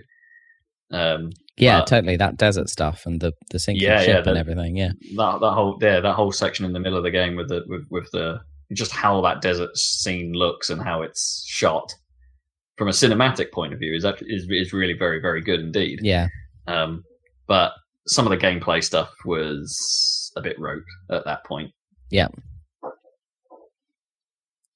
Yeah, I I can't say they've so far. I haven't really got that stuck into. I mean, I've played plenty of story kind of leading up to, but there hasn't been that much shooting action yet. It's mostly been running, jumping, climbing trees, you know, all that stuff. Uh, uh, but that stuff's been, you know, and that was always good. The traversal stuff in Uncharted, right? Like the the the kind of holding out the Yeah. hand stuff that works It- just as well. But Even yeah, even if it was a little bit climb by numbers. yeah, Yeah, a little bit, yeah. Um, but still, I mean, spectacular kind of environments and stuff. And like the story stuff so far is like getting going. It's like the brother that you never knew you had and all that stuff, but obviously was all Hmm. around. You know, they introduced that and they kind of justified that quite well. So that's working quite well. So yeah, Yeah. enjoying it. Uh, but yeah, looks ridiculous. Oh, so I do still really really want to play that game. yeah. Like really really. I'm glad I got this as like a first. I'll probably, you know, I'll I'll make my way through it and be like, wow, that was impressive, and then put it down and probably won't play again. But that, that I Hmm. think it's worth it, and then there'll be plenty of other stuff. So I think I'm in a good position now because I'm looking forward to Red Dead. But it looks like God of War is amazing, so I might have to get that. Oh yeah, I've been. Um, oh, yeah, I've been the more the more I've seen of the new God of War, the more I'm like, okay, I wasn't 100 percent sure if I'd be in on this. Like, interesting new direction, sure, okay. Mm. This, but the more I've seen of it, the more I'm just like, uh, this might be a must play. Yeah, it looks like they might have knocked it out of the park with that one. So Yeah, um, yeah, so I- you know, might be too much to play. yeah. yeah, Well, this is part of the reason. This is one of the, one of the only reasons I just haven't gone in on PS4. It's just because I keep finding other stuff elsewhere to play, and it's like, don't get me wrong, PS4 looks like it's like it's got one hell of a lineup at the moment. And, yeah, it does right now. Yeah, and, and and you know some of the upcoming stuff looks amazing as well. But just Spider Man. yeah, that's the one I'm thinking of. and then go back and play Um, Horizon. I mean, there's just a ton of Yeah, stuff. yeah. I hadn't even really thought about it until I actually had one in my hands, and I'm like, holy shit, there's tons of stuff to play. Yeah, it's not not a bad not a bad system at all. And the system itself. if only is- they bothered to put a 4K Blu-ray player in it. yeah, yeah, that would be good. Yeah, that, that kind of is a bit of a shame. But I mean, I'm just using it with my PC monitor, like I like I did before with my 360, so I, that wouldn't really help me. But sure. in the future, when I plug it into a TV, then uh, that would have been useful. That might have still helped you, right? You'd have just got like because your monitor's 1440, right? So Yeah, you'd, yeah, you'd you'd still get a decent quality jump mm, potentially. potential. Yeah. so that's my current progress. I um I'm I, I'm getting the Wipeout Mega Collection because I've basically been wanting to play Wipeout for ages, to the point where I was playing that on the PSP emulator. Oh, cool. Yeah, yeah. Yeah. Uh, so uh, yeah, hopefully that'll be good. And then I'll be in a good position to to get God of War, etc. When I got time. Oh, and Shadow of the Colossus. Oh man, tons of stuff to do. And I've got to finish the Zelda DLC. So yeah, gaming, gaming times. Games. I need to figure out if I if I do want to do online with the PS4, what kind of whether I need a like a, a Yeah. more decent headset or something to plug into. Oh, what you actually want to like if you, if you're going to go multi, full on multiplayer, you mean? yeah, exactly. Get involved with that stuff. That doesn't sound like you. I'm Well, going to be like- honest. Like, I'm just like from the outset, that doesn't sound like you at Well, I do it with Highwind David, so they've got a PS4. So I, have done that on the Switch with those guys. So I'll, I will see if I can do it with them on the PS4 You play on the Switch with that crowd. Yeah, well, a bit of Splatoon sometimes. Um, What? You don't, you don't ring me up. You don't call me up to pull your, pull your squad. Oh, Well, no, they've got like a thing. Anyway, never mind. Yeah, there's like a squad. There's like they they need an extra Shunned. extra guy. Anyway, shunned. anyway, see if I can get on the PS4 with them. Would you? anyway, yeah, that's what I've been playing. Oh, I haven't played any more into the breach really.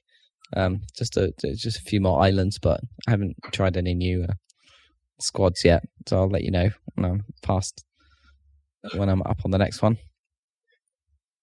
Sweet. Uh, so who's next?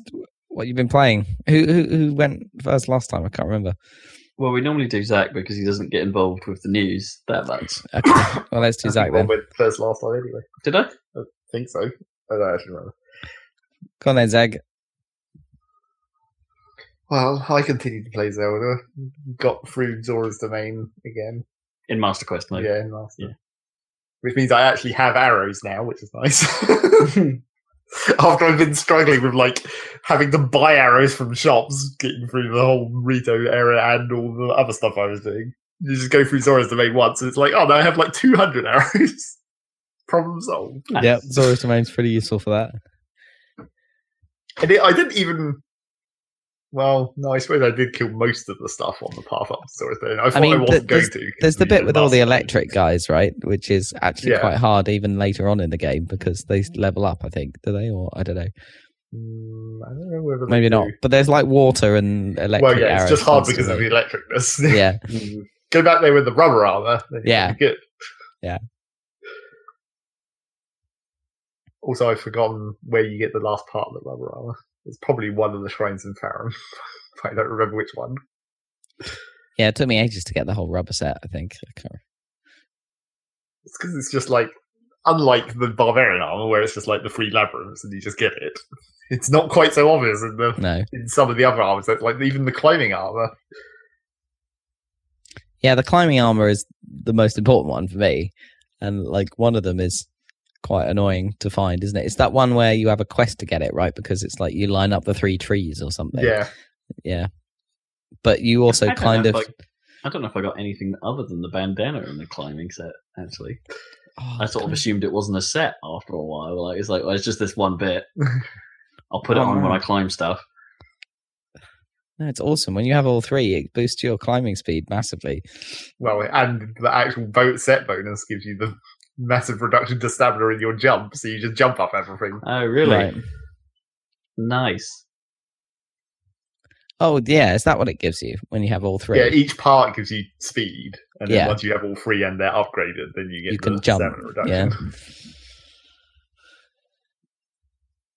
But yeah, Nice. I don't know.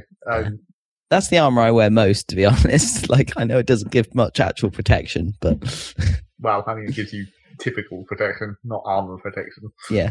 It's not one of the ar- actual armor, armor levels.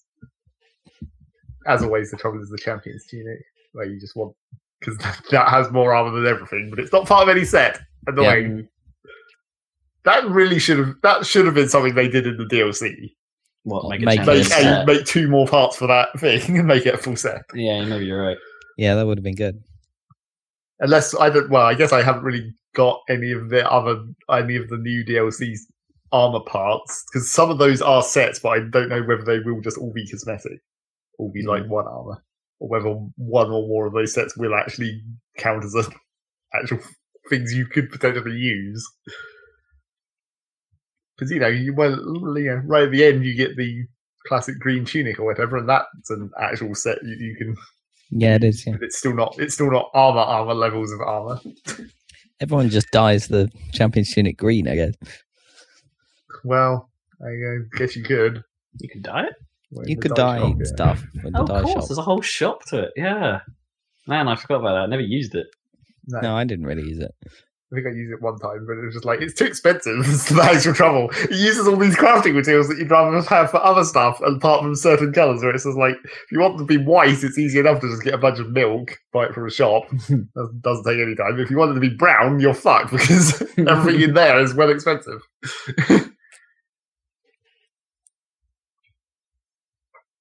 Could have thought brown would be expensive yeah, yeah, exactly. in that sort of world. Just get, just, just, just get some mud. Dye it with mud. Should we just grind up some like old grass or something and make some dye out of that? I don't. I actually remember what the brown things were for the dye menu. A tree. Try and try and think of items that are actually brown in that game, and that's maybe why you can't. Why it's, is it awkward because you can't actually think of very many. Boko clubs. Not weapons; it's crafting materials. Brown. Wood. Sticks. Yeah, I'm- I'm not sure wood counts. No, but I suppose the sticks are weapons as well. Just leather from cows, right? You don't get leather from cows; you only get meat. Yeah, but yeah, you can't actually. But in theory, you could get leather from cows in Zelda. Yeah, but that would be for dyeing. That would be for making leather leather clothes. That's a different thing. Right, Aren't they'd of the already be brown. Quite, quite brown. Yeah, I think maybe what maybe one of them might have been the the brown lizards, which again don't necessarily want. that They're quite annoying to get, and you don't necessarily want to use them for dyeing because you know they're for speed potions. Nuts. I don't know if nuts were. I know, but they're brown. Yeah. So yeah. Speculation. yeah, I don't know what. Like now that I've done Zora's Domain, it's just like I we just guess I'm just going straight on to Death Mountain. Because obviously you don't do Gerudo until last because of the whole Mm. being annoyed by assassins constantly. Oh, That's yeah. another thing that you would have hoped that they could have been something that they could have fixed in the DLC. That should have been like a. That should have just been part of the champions. I mean, I assume it's not, but because I haven't What, actually that seen you it yet. Defeat the That you do some other step beyond the end of the. You know, to undo the constantly getting screwed by the Yiga clan thing. They are very annoying. I hadn't actually experienced that at the point I got to in the game yet. It's Because like you'd only done it, you hadn't continued to exist in the world after Like, that point. not how- not long enough, No. apparently. Yeah. Like when that first started happening, it was just the archers, but now I'm just getting the big guys all the time. Yeah. I don't know why. oh, really? The big guys? Mm. Yeah, well, they're Sounds not as problematic. hardcore as they are in the. Yeah, they're, stealth they're, they're slightly weaker versions of the big guys. Oh, okay. But then you like you get the big guys and you get like multiple archers at once instead of just Huh. singular ones. That's annoying. It's just I, it just means I have a million of those wind cleavers now. yeah, um, exactly. uh, The, That's the maybe the only good thing. yeah, but they look the the kind of the sheath for the wing cleaver looks really weird. It's like sort of furry. Yeah, I don't know. I don't like it on my back. it's You like don't want a furry back. just kind of hope that there would have been a way to stop that from happening eventually. Even just in the base game, some kind of toggle that you could do, some kind of extra sub quest.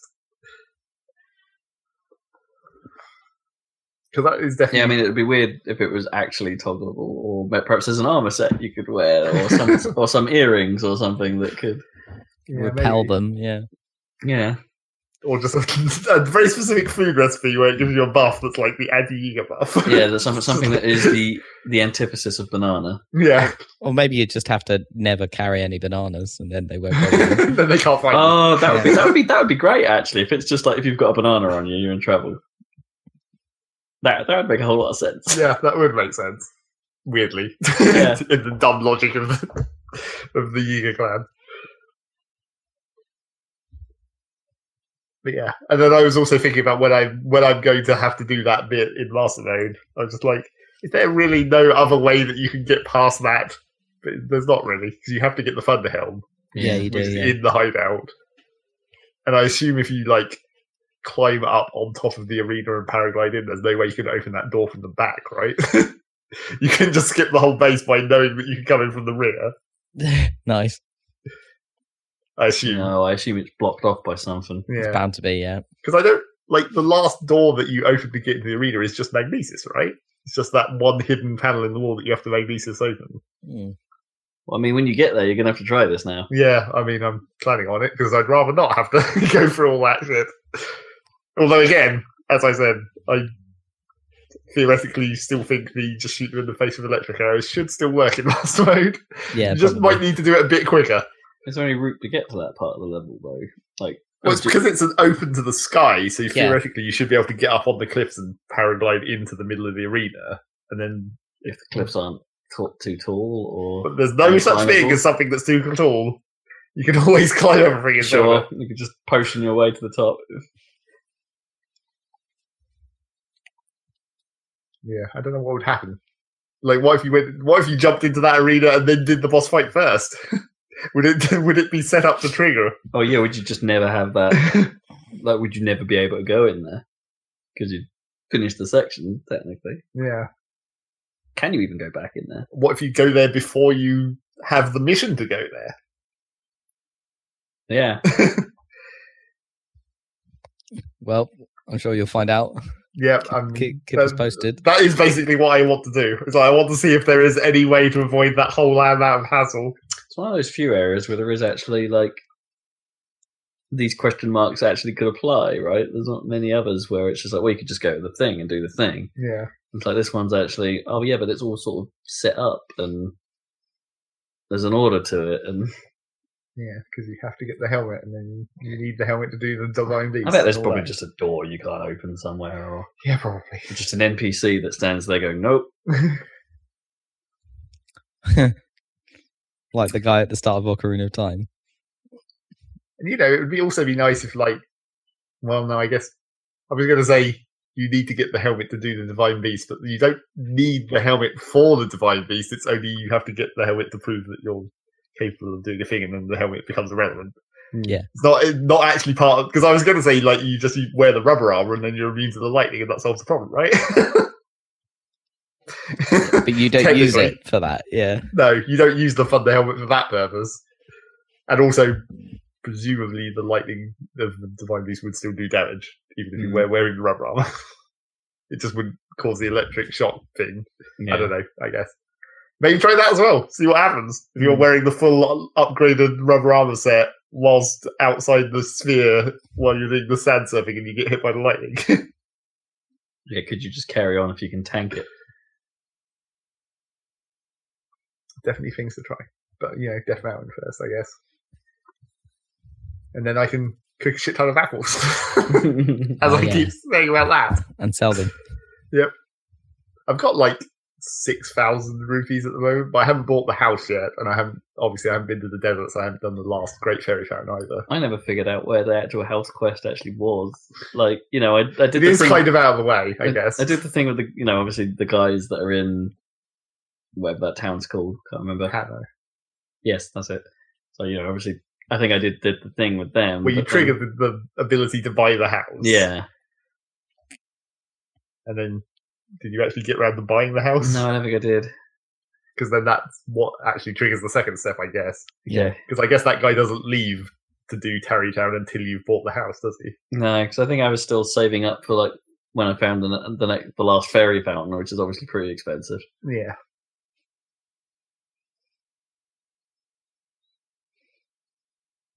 Which I desperately wanted. So I just want to be able to upgrade things. Yeah, get the maximum. Of course, I ran into the classic problem of when, like, because my standard armor in Master Mode has been the Champion's Tunic, because that just has the most armor, Mm. and the Barbarian Legs, because I want some might bonus, and then the helmet from the actual armor set, because then I just want some actual armor to compensate for the Barbarian Legs.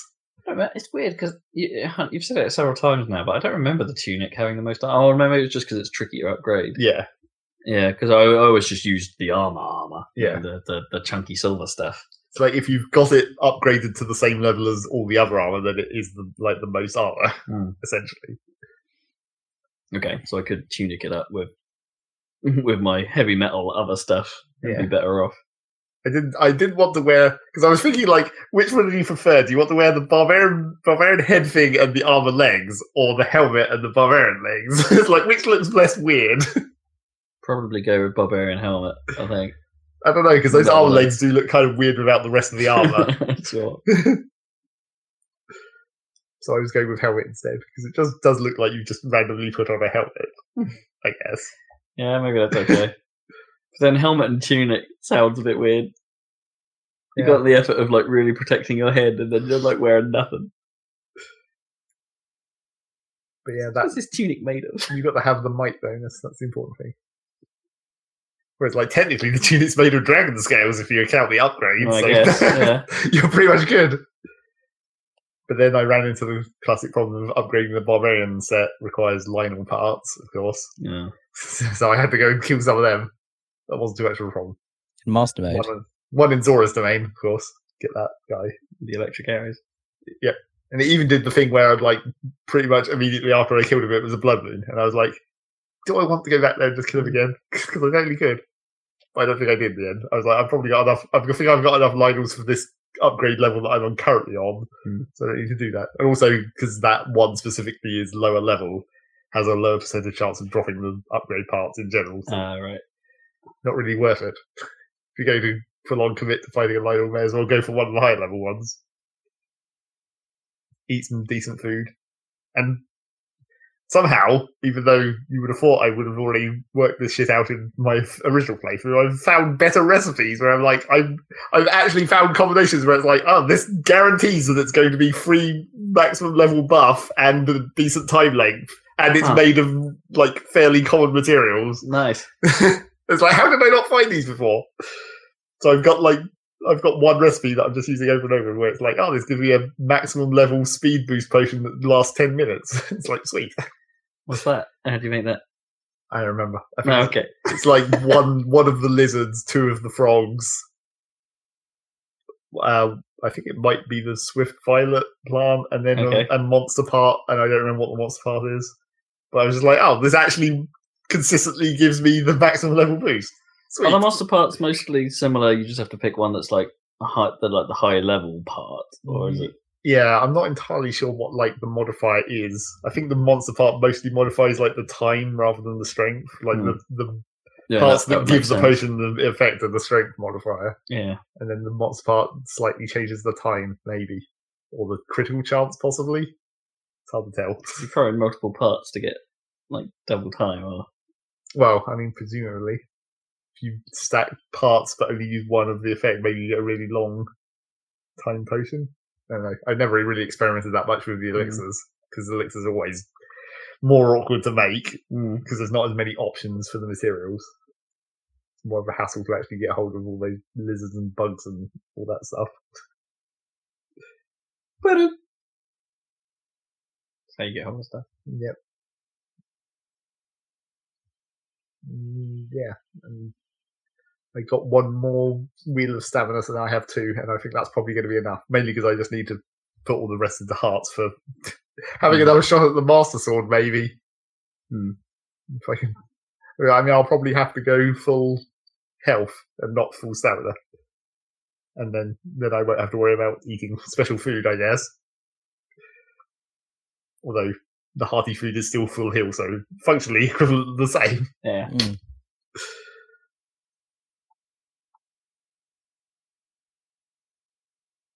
And Stamina's good though. Oh, Yes, I know stamina is good, but if I'm going to ever, if I'm going to ever have a chance of finishing the Master Sword Trials in Master Mode, I think I'm just going to need the health. Yeah, fair enough. Yeah, so Zelda. And then apart from that, I mean, I guess played some more of the multiplayer Factorio, running into the same problem that I did the first time, where it's just like, look, look at the map. here's the bit that I made where everything's nice and straight. Here's the bit that I didn't make where it's all wiggled. You can tell quite easily. Although I've been I've been trying to not worry about it so much and just like like play to that style, I guess, sort of. and what? Try and be wiggly. Well, not like try and be wiggly, but try not to deliberately like build far away and then just build a straight branch. It's like I'm building nice and close to where everything else is, and like trying to work with what there is and not worrying about like if it's like you need a you need carbon on this belt to make the thing that you're making. Just wiggle and belt through everything else and build underground belts wherever and whatever, rather, rather than what I might normally do, where it's just like clear stuff out and set up a new, set it up so you can build it straight. Mm-hmm. I'm just not move, I'm not disassembling and moving stuff around. It's like right, what, what's there is is is golden. Just just just build around it. Yeah, just wiggle an underground belt through everything and hopefully get it where you need it. It has been kind of awkward in some places. Uh, modern admittedly, city building approach. admittedly, there's also some like since last time we actually played multiplayer, there's been some improvements in like you stuff you're able to do. Like now that you can have the splitters have filters on them. So if you've got if you've got two different things on either side of the belt, you can run them through a splitter and only have one of them go through the splitter. So it's like a filter Hmm. for the belts without having to worry about arms lifting stuff off one belt to another or what, the way you might usually have done it with filter inserters. Now it's just you can build it in line, so that makes it much more easy to just be like, I only need wood, but this belt has wood and another thing on it, so I'll just set up a splitter and filter the wood out. Nice. Yeah. But I, the trouble with it is that the wiggle tactics, the, the wiggle technique, is we have is like our base isn't very productive. Like not nearly as productive as I'd like it to be, Mm. which means stuff like research is quite slow, and it's like I'm just kind of standing around not doing much. And it's like, what, not- what can doing- I do? Can you can you be refactoring the base while you're not doing it? Well, but the trouble is that like I can't really you can't really disassemble anything without it completely fucking everything. right. but then so like during the time when you've dis- disassembled something and you're rebuilding it, you're basically not able to do anything apart from that. And it's like you kind of don't want to interrupt the flow of the other people or like your even though the research is slow, you don't want to break that. Mm. So, so what? It's come to the point where I've sort of started building a secondary base, except not really. Do, all this about I'm integrating into this into Well, this other society of building, well, and it's just like yeah, but I'm also doing my own thing. well, the trick to it is that what I've done is like, so we we built walls around our original section just because you have to build walls, I guess. And we've not really intentionally, but sort of it's just been happening that we've just been staying inside those walls because apparently no one can be bothered to demolish the walls and build new ones. Mm-hmm. We've only just now started being like, I need very slightly more space. I'm just going to move this wall slightly further out, rather than doing the logical thing, which would be just build new walls somewhere much further away that Mm. will work much easier because we've already cleared out some of the edges. But then what I've done is because we have started reaching the point where some materials, there's new materials that we haven't started smelting yet, and some of the like lower level materials we've we started reaching the point where our original mineral patches are running out and like our overall rate of production isn't high enough. So what I've been doing is building new smelters that are serviced by a train station. So my my like nice straight, highly productive smelting lines, and then I just run a belt in back into the main mess of a base, and just merge that belt into wherever our material lines were. It sounds a bit like your old approach. Yeah, so I'm just like th- this nice new smelting base. Eventually, we can demolish the old smelters in the old base, and then just eventually build onto this everything now. will just start moving over this way. Yeah. See, see what you've done there is probably quite a real life approach to migration of this. So like, I've, I've made a brand new thing, but we're not. We can't just get rid of the old one and replace it. No, no, no. We've, it's got to be a smooth transition. yes, you just you just send some variables over to the old bit. yeah, We have with your nice new thing, I guess. smooth transition. And also, I I mean, I spent some time rebuilding the railways that were- had originally been built. Because originally it was just like here's a here's just a wiggly ass railway that goes from point A to point B, and it's just a singular line, and it only has two stations. And then I was like, well, in the future we're going to need to run more than one train along this, so I guess I'll just take my robots out there and just use my rail blueprints and just turn it into a proper two directional rail system. Hmm. So that was a good way to spend some time because you know, time for the future is my plan, not the wiggle plan. the wiggle plan very much fails to plan for the future. plan for right now and just jam whatever you need in. And also, this is another one of those weird, like psychological things, I guess. But one of the people, the person I'm playing with, mainly, ha- is a hoarder essentially in Factorio, right. where it's just like, it. I don't know. It's. I guess it is just like some kind of psychological thing, but like when you're running a smelting line that's making copper and it's putting it on a belt, and then the belt of copper goes into your base, and then machines pick up from the belt and make stuff. When that belt gets backed up, like your base isn't using more copper than you're producing, Hmm. that doesn't fucking matter. but um, that's something that you have to realize. Whereas in whereas in our base, you've got like this belt is this belt is backed up. I better build a chest and have arms take stuff off the belt and put it into a storage chest. And then Oh, when I that see. storage chest gets full, I'll just put another chest next to it. It's just like, why? So it doesn't matter that your belts get backed up because you're not. If there's no belt space, you can't mine stuff. So it's yeah, but who not cares? Like, not like it's. I know, I know, but what I mean is, it's not like there's a downside. No. there, is what you mean. So it doesn't just spill into nothingness. Or no, you're you not need a robot. resources. You need a robot cleanup crew or something. No, you're not wasting resources. Stuff just stops. Hmm. And I'm just like, there's no reason to have all these storage chests full of stuff all over the place. And of course, it's worse because we're playing modern Factorio, and there's like, so the main problem we we definitely have is copper, because like you can smelt copper normally, and it just gives you copper. Hmm. But there's this other recipe where you use the copper ore and then like some stone and some hydrogen, and like it's a more advanced recipe. You get proportionally more copper per ore out of that recipe, but it also produces like cobalt. And Hmm. cobalt is used for virtually nothing. It's just like used very occasionally. But because of the bonus to the copper production, it's like, well, we obviously only want to use that recipe. It's like, well, not really, because A, we've got way tons of copper on patches all around us, so it doesn't even matter how much copper we're using at the moment. And B, millions of boxes of cobalt all over the place. we've got we've got more cobalt than we'll ever need. yeah, pretty much. It's like we've got more cobalt than we ever need, and we're not running low on copper, so we really don't need to continue to use that recipe that just makes more cobalt. Yeah. Apply a bit of logic.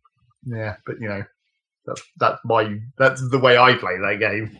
Not the is it because they the other players aren't so familiar with the end game, maybe, and it's just like, well, we might need all this stuff. No. I mean, it's we also have the mod that lets you see like you can look through the recipe tree basically and be like, what is cobalt used for, and basically just see what it's used for. So it's Hmm. it's still it's not like it's hidden information. Right, right. you can right. just look it up. So it's like, yes, they are kind of aware that, Yeah, but you might, that the know, cobalt isn't that useful. but, you know, sometimes you just don't. sometimes you just don't look stuff up. Yeah, I don't know. I guess it's just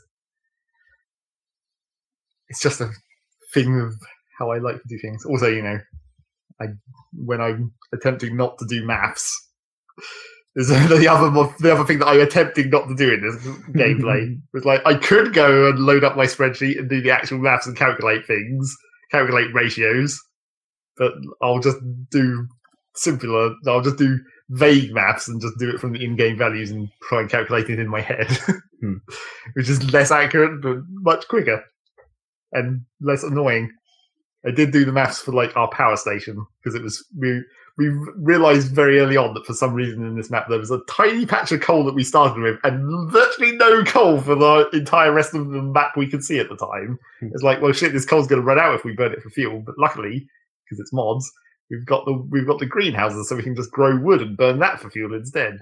And I was like, okay, we could just like jam down greenhouses until it works, or I could actually just go do the maths and just work out how many greenhouses you need to supply one boiler to make steam out for the steam engine, and then just stamp that down with the bot- robots. Much easier, much safer, because then you're not accidentally going to overload your power system. Oh, I didn't realize that was a thing. Well, it's not. I don't mean like overload it by power. I mean overload the power draw and not have enough fuel Oh, supply, right, and then everything just crashes because everything is operated by power. So the classic problem of running electric inserters to run your coal-fired boilers, where if the if the boilers stop making steam and then the power runs out, then the inserters can't put the coal into the boilers, and then you're screwed. Okay, gotcha. Everything shuts down. yeah. So you can use use the burner inserters as backup arms. That's one way to solve that problem because those run on fuel themselves. Or just do the maths and ensure that you never actually do overload the supply of fuel.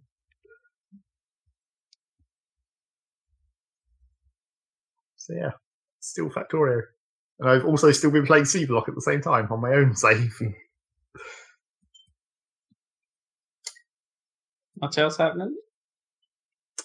There was one other thing. I forgot what it was. Oh, right, yeah. There was a fairly significant patch for surviving Mars, so I went, Oh, okay. which solved quite a few of the bugs that I'd complained about originally. Yeah.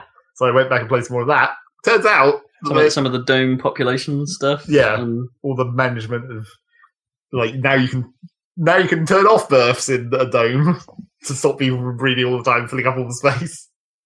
So that's good.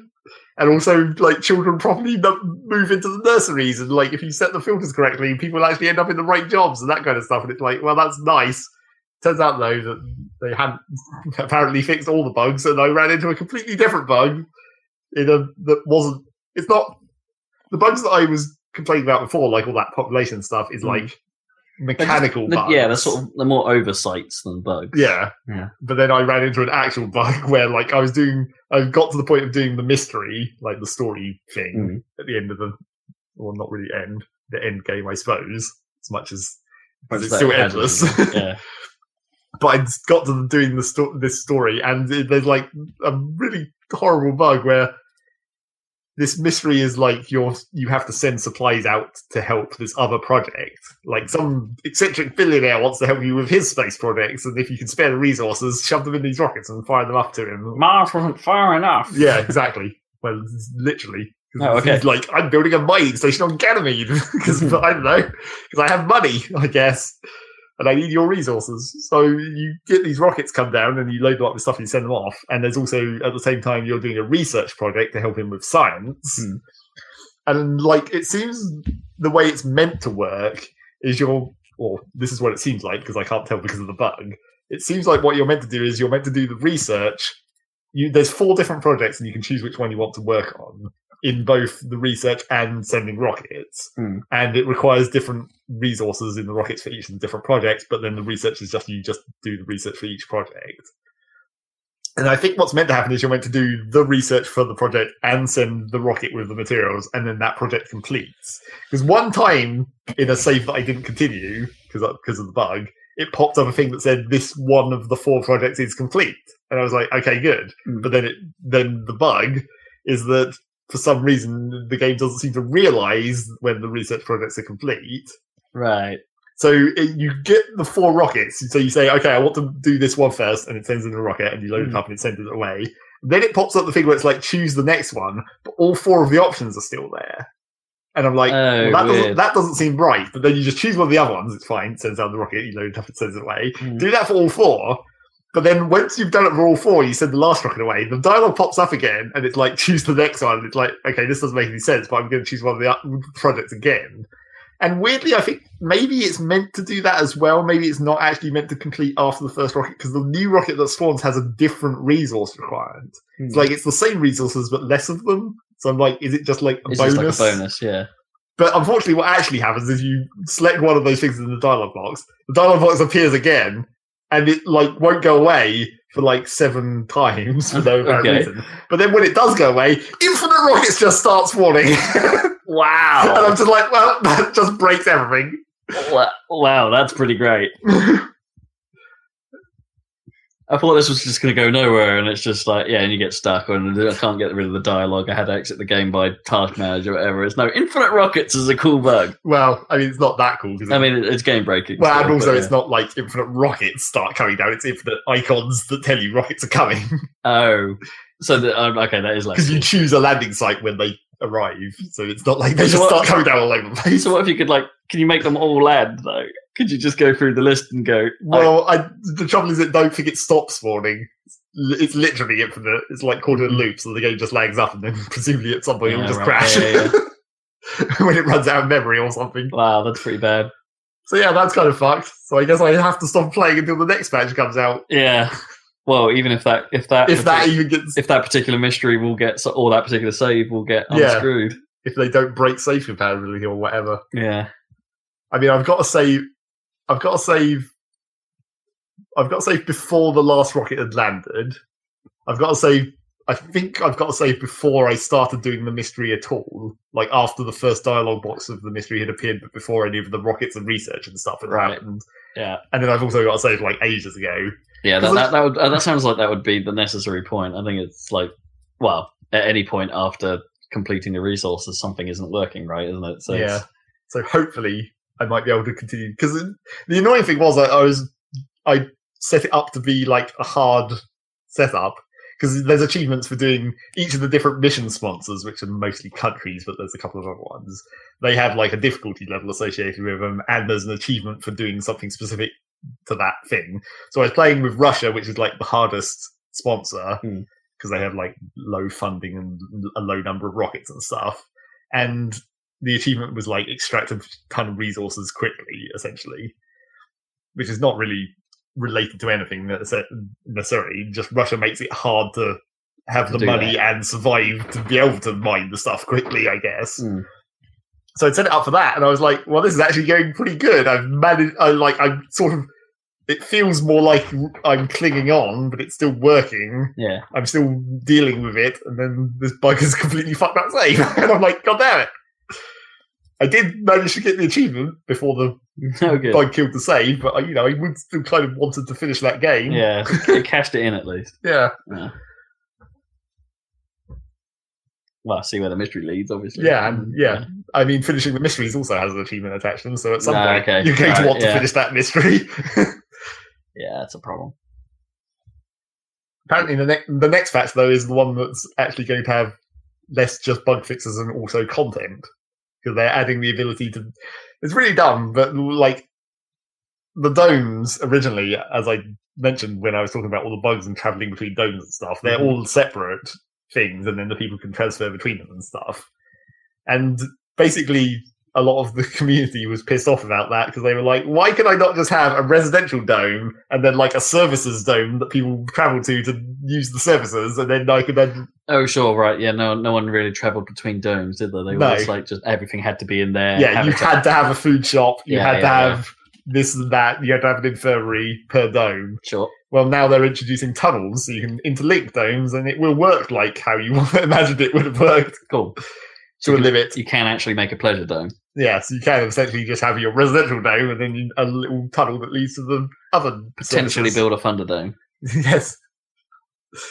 So it's like apparently that's going to be in, and it's like the and then of course the trouble with that, as everyone immediately pointed out, is like, okay, you've done that, but have you thought about how that's going to completely fuck the balance? How so? well, like the whole like space constraint of a dome, where you had to have certain surfaces occupy a certain amount of the space in the dome Hmm. once you get rid of that, it's like you can just have a fully residential dome and then a secondary dome that has the surfaces in. That changes the balance, and Oh, I see. because Yeah, you're not yeah. having to, ha- and you're also not like it's not so much of a difficulty to balance the resource distribution.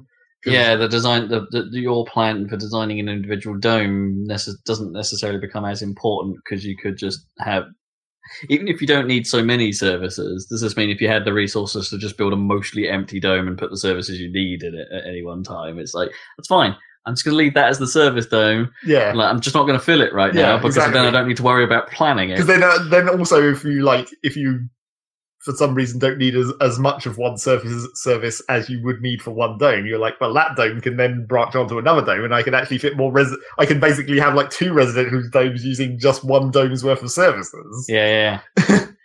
So it kind of affects the balance of that, It does. and, and also the balance. Depends Of, how expensive these tunnels are, I guess. well, I guess probably not that expensive though. no. it, the tunnel does occupy one space of space inside the dome, which you know, that's a slight amount of trade off. It's a very tiny trade off, Mm. technically. But then there's also the other balance issue of like the, the ability, like the the domes have a central like it's like a mini mini wonder, I guess you would sort of call it. They have a central point for a spire. Each dome has one s- a bit space for a spire, and then that spire has like special effects. So you've got like the water reclamation spire where the dome just uses way less water, and then like the hmm. medical spire where you don't have to build an infirmary because you've got the spire instead. And so you're saving the space where you would normally build an infirmary. Okay. But then, like those spires, because they have kind of global effects, how's that going to affect the tunnels? Like, will all the connected domes be able to use the spires, and will like the effect of the spires propagate through all of the domes, or will it, will, or will it not? I would imagine my my first guess would be no. yeah, that's what I was Yeah. thinking. Except for like with the, for example, the medical spire, where it's a service that a person goes to use. Right. would yeah. that one still work globally for people traveling to that dome to use imagine, that it, service? I imagine it would have to, right? If the people come to that dome. Yeah, you would think so. Yeah. And that you know that is a balance thing because then you could have another spire in the residential dome that's having another effect, but still have the medical bonus of having the medical spire in a different place. But then you're starting to talk about perhaps SimCity level stuff where it's like, okay, that this infirmary is now overloaded. Mm, yeah, and it, they did say the one balance thing that they have done is like if if it if you're using a service in another dome, it's slightly less effective in terms of like comfort levels. Hmm. So there is a there is a I see, penalty because, to because there's no corner shop. yeah there is a penalty to having people commute. You can't just wander out and get a cornetto. It's so yeah, that's hopefully going to be interesting. And hopefully fix some bugs. Yeah. Particularly the one that I ran. into. yeah, that was quite bad. Good old game breaking bugs. Yeah, good old. Yep. And that's mostly it, I guess. We played Rocket League. Yeah, we played Rocket League. Hmm. I'm having my usual down phase with it. Although I did Well, play some, more, I did play some more today. What happened was, and I went, I thought about it afterwards. I did have, I did have some technical issues last night, which was Well, late on, But I yeah, guess. I mean, yeah, the, the very last game we had some serious packet loss stuff, and I had some more of that today actually Hmm. when I was playing it briefly. Um, Like what actually happened was, I thought about it afterwards. we, it's, we have to make an ancient Hammerstad reference here and say there was something in that toast. some, oh right, we stopped. You had toast, and then it got. then we just played shit after we did, we that. did, we did play real bad after it. Oh, there's There was something in that toast. toast. Yeah. There was definitely something in that toast. Up to that point, it was good. I mean, I do try and hold my tongue while we were playing, but yeah, and like we are, we were both pretty bad after that it's got to be said. Although I did find like, I, d- uh, yeah, I am. I, I was struggling more than usual for things control wise, and I, I was having that problem again today. Like, just like my all my old complaints seem to be magnified, like a like like significantly. Like there were definitely times today where it's like I really don't understand how that roll came out of my car or I really don't understand how the physics of that scenario went that way. Like just more and more of it than I'm used to, and I, I know not. I don't think they're in saying that they're changing much, but there's a there's a feel going on that I don't that I'm I'm I don't I don't think it's I still think, solid, and and that could be just technical. That could just be the networking stuff, and- and, that's probably likely, like given that it has been problematic uh, of late. Um, I mean, I'll always say there's- that I blame your controllers. that is my eternal number one thing. And also, I'm you know, it's difficult to even think about how you fix the problem, but like, you know, the the whole idea of the dead zones that you can individually change roll dead zone and stuff. I mean, theoretically, that might I, I help, probably have to tweak those. but it would, yeah, but it would be such a like. To me, that seems like such a subtle thing. It would be hard to tell yeah. like you change the option and not even know whether you've done anything to it at all. Yeah, I mean there were. I had a real, I did have a super frustrating one today where it's just like, okay, I very clearly just need to, well, which which must be dead. Well, I thought at first it's like, okay, clearly that was a dead zoning thing, but then I really sort of thought about it and was just like, yeah, but I was pushing like right on the stick and it went back. How, how that can't be a dead zone? There's no, there's no possible way that could be Well, dead that- zoning. It's like that always. The like the directional roll. It's not. It's not exactly like a dead zone. It's more like a like a binary dead zone. It's like Well, yeah, they're like- they're like pushing right and aren't they? pushing backwards.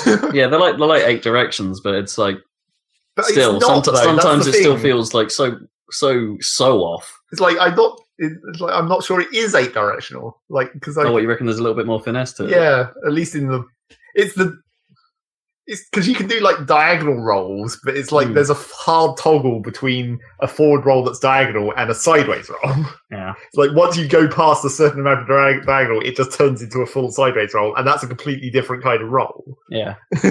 That's where the problem We're, lies. we're wildly different momentum, and Yeah. yeah, and it's that's that stuff I still don't really get on with. This, but, like now, I'm doing more air stuff, and I'm feeling more confident about doing more air stuff. I'm still rubbish at it, but I'm getting it, it. It's getting to the point where I can pull some stuff off. That using air rolls and how that feels is that feels bad. It just feels bad. Like I don't like rolling halfway through a flight. It's like I feel like I have to because it's the only way I can get power on some shots. But it's like it just well, I mean, those kind of it just the the way you move in the air just feels so different. Like after you've been flying for a while well, I mean, you know, the saving the roll into till late. to yeah. the flying is always the tri- trickiest part. yeah.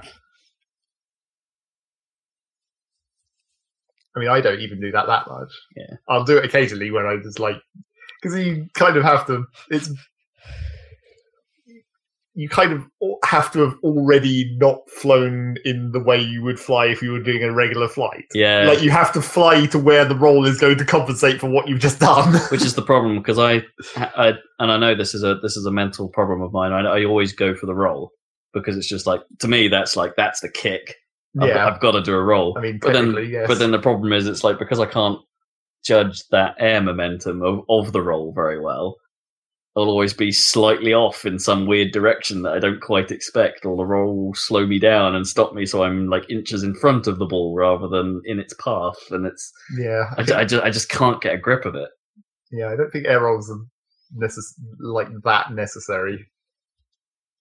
Really, the thing that I still don't do, which is like once you when I occasionally do do it and remember, is just like you fly up to hit a ball.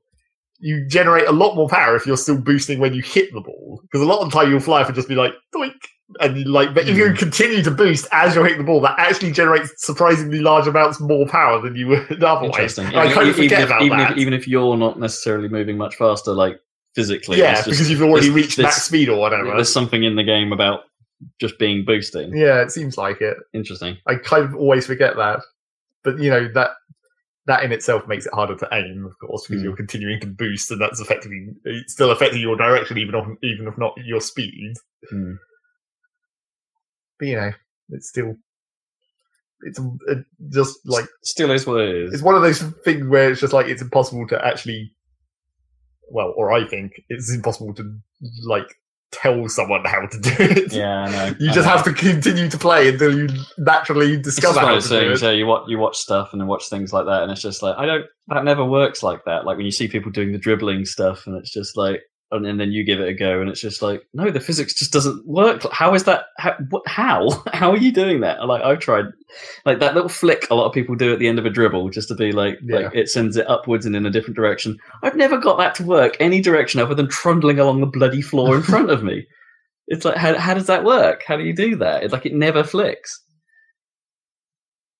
Ah, physics of that game. because really the prime example is like like blocking a ball point blank between two cars. Mm.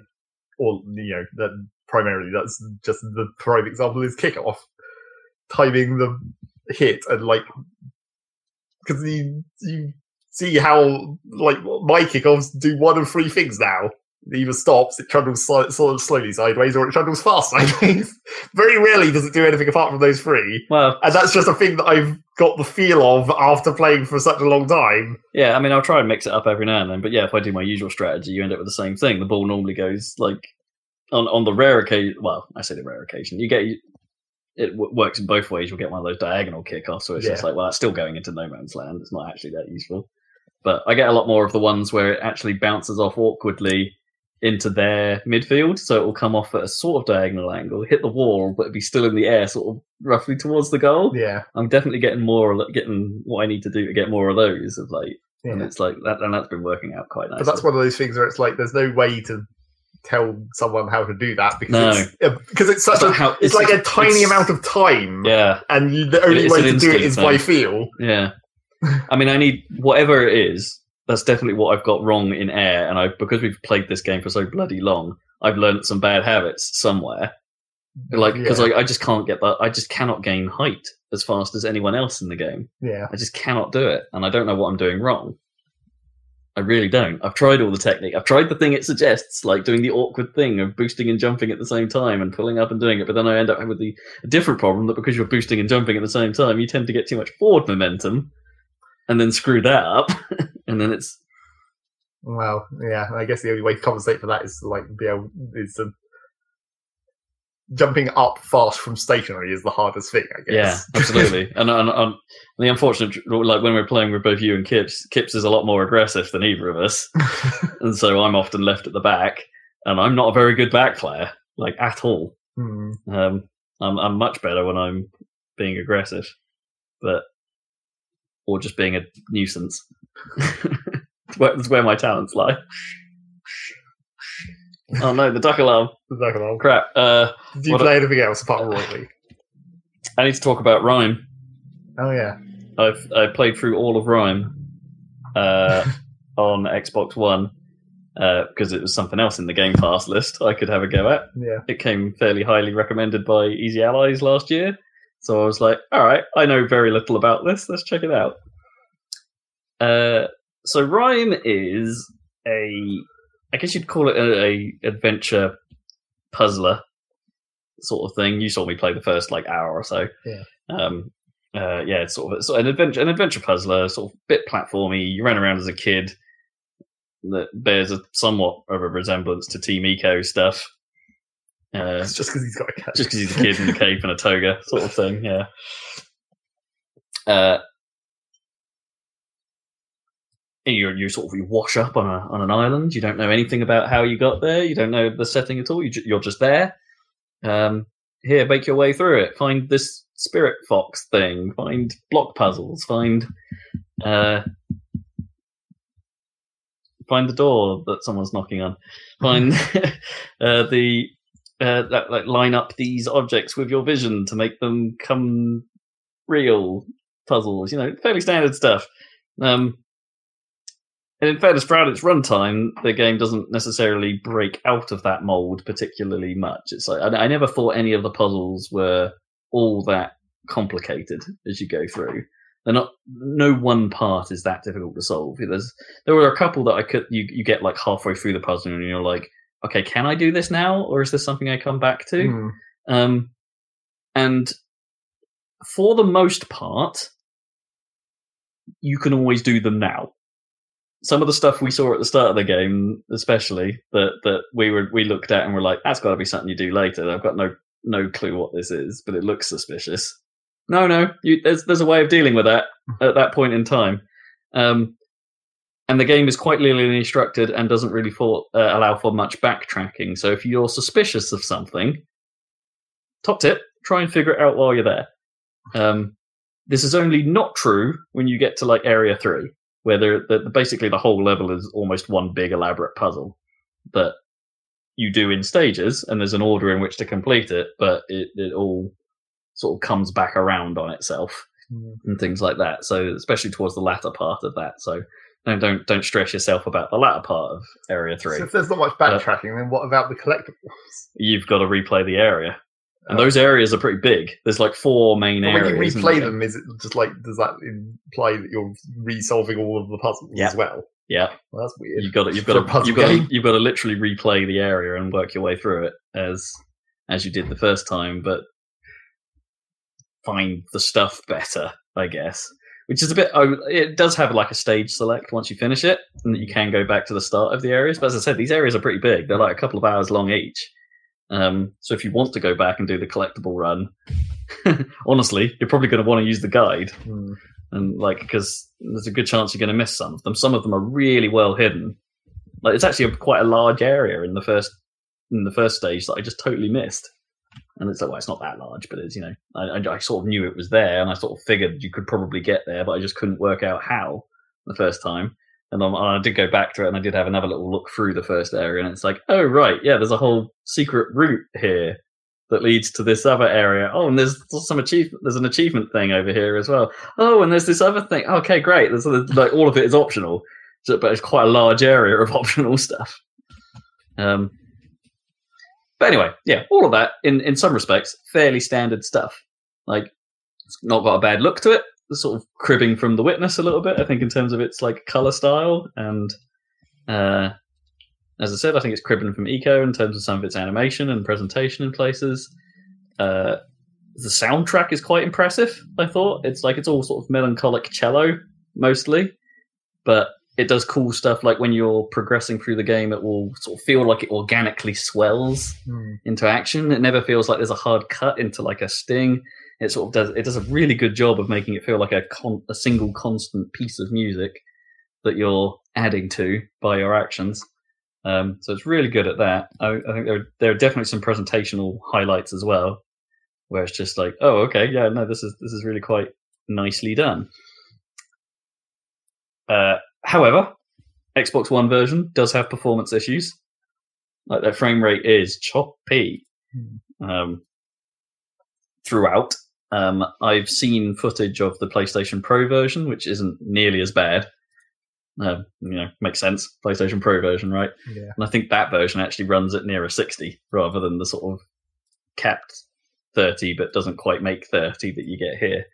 Um, uh, so that, that, that, that was mildly distracting at points. Um, but that's, I mean, other than the puzzle difficulty, that those are only my real, like my only real complaints with it, uh, and the and the sort of lack of backtracking thing, and it's you know that it, what it's trying to do. However, that last bit, that bit about backtracking and that bit about the linearity of the game makes total sense when you finish it, because I had no idea what that game was about until the end. And when it d- pulls the rug out from under you, and it was all like, "Hey, this is what this is about. This is what it, what you've just been through means." That is a pretty powerful punch, and it, I was not prepared for it. I was not expecting it, and it it's pretty great, but you have to play the whole game and get there. it's it's a it's a it's a good it's a good finishing move. Um, it's really strong. I think I think some people will. Uh, I'm, I'm, I really don't want to say what it is because it is the point of the game. Yeah. it, it is 100 percent what this thing is. Um, but when you, it, what, I think some people will peg what it is. There are there are clues, there are things, and I thought it was just padding out the world story. It's like it's not. There is a deeper level to it all, and it's it's clever. It's very clever, and none of this is narrative. There's no words in the game. There's no spoken delivery. Um, you will get like static image cues here and there. You will get murals on walls, um, and even the collectibles play into it a little bit. Hint, hint about what's going on, and it's where it ends.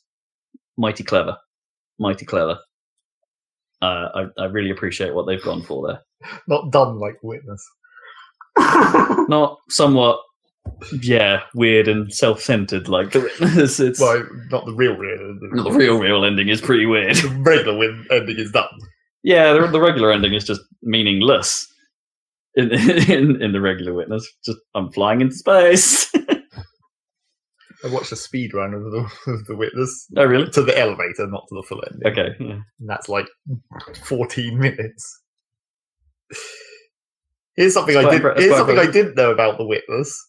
You know how on the how on the statue at the top there's the box with the panels that flip off every time you do a laser. Yeah. Turns out, And the and the, the like the other edge. And the other edge, yes. yeah.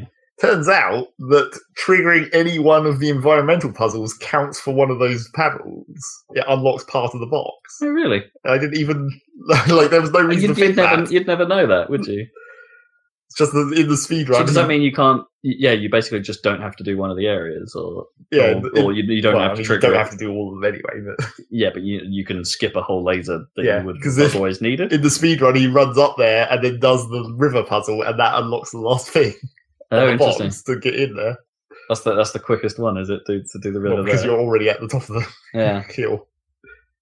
And of course, there's the bit that I kind of forgot about, but already knew that you can snipe some of the puzzles. Oh yeah, yeah, yeah. If you're if you're super 'cause you can precise. do them from far away. Yeah. Like you skip, he go, he goes to the door, the entrance to the Tetris swamp, and I'm like, what's he doing here? That can't possibly be a fast zone. Except you can snipe the back door to the Tetris swamp from the front, and then just walk up to the laser. Oh wow, smart. That must require some quite precise yeah, control. it's incredibly tiny, Yeah, must have to set your sensitivity pretty low. So that's pretty funny. Uh, yeah, so RIME recommend, but see it through. Hmm. It's um, it's possibly a little longer than it needs to be, but again, that's kind of the point narratively. Uh, yeah, cool thing, cool thing.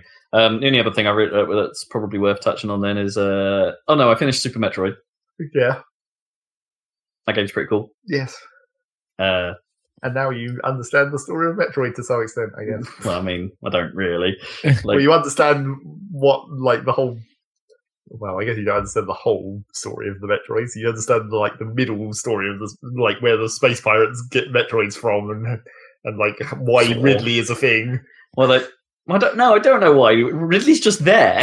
Well, yeah, he's just there, but that's why he continues to be a thing. That's why Meta Ridley was I such a you, I weird. thought you killed Rid- Ridley though. He sort of explodes. But then when you come to Metroid Prime and you see Meta Ridley, and you're like, "What the fuck? How is he still there?" Hmm. And then later on, when you're in the space pirate bases, you can scan the figure. It's like they tell you about how they rebuilt Meta Ridley after the, Uh, the well, inc- incident. sure, but that's not learning anything new. No, but it's like it's part of the story. yeah, they explain more of it in, Well, in I- Prime. I mean, do. of course, they don't explain much in a like a 16-bit old ass game. Yeah, yeah, it's not like a dialogue, but it's all tied together. It's like it actually is a continuous thing. yeah, yeah, yeah. It's not like Metroid Prime was just we're just using that character and making a new universe. It Even- is even- actually a sequel. Even if the thing I understand the least is the whole mission complete thing, it's like, did you really complete what you set out to do? I think you didn't. Well, what did you Like- set out? Well, you were trying to get your the stolen mini Metroid back, weren't you? well, I don't know if you were necessarily trying to get it back. It's like you didn't want it to fall into the wrong hands, maybe.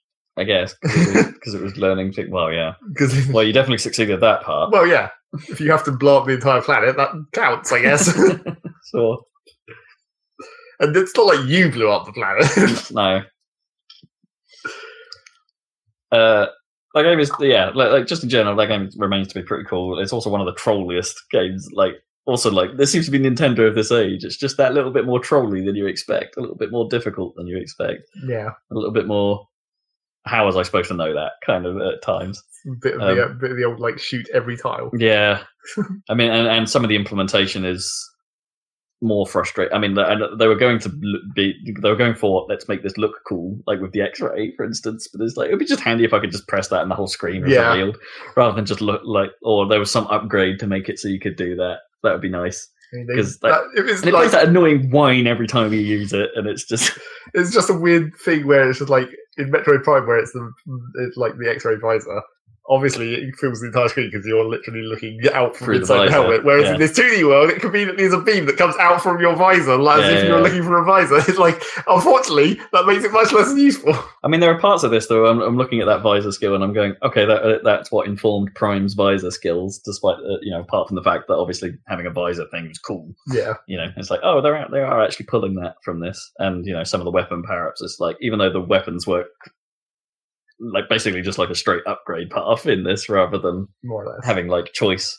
It's like, okay, I can see where you got your ideas from. Yeah, Um, so that's neat uh, from from that. But they're just it's not the slickest thing in the world in places. Like I don't think it actually some of the just straight up jumping controls. I don't think are very nice. When you get into like one of the screens that actually does scroll around, Mm. like the height of the camera is really weird at times. Like Yeah. it seems simultaneously both too high in some screens and too low in others. It just follows it follows the follows Samus around weirdly. Yeah, just a bit too Like, fixed. you got all these weird, not actual momentum compared to your jumps, and it's like it doesn't Yeah. let you see where you actually want to see Yeah, when you're traveling through the air. it was a bit odd. I, I do think the space jump controls just weird. I couldn't. I just couldn't figure out how to make it reliable.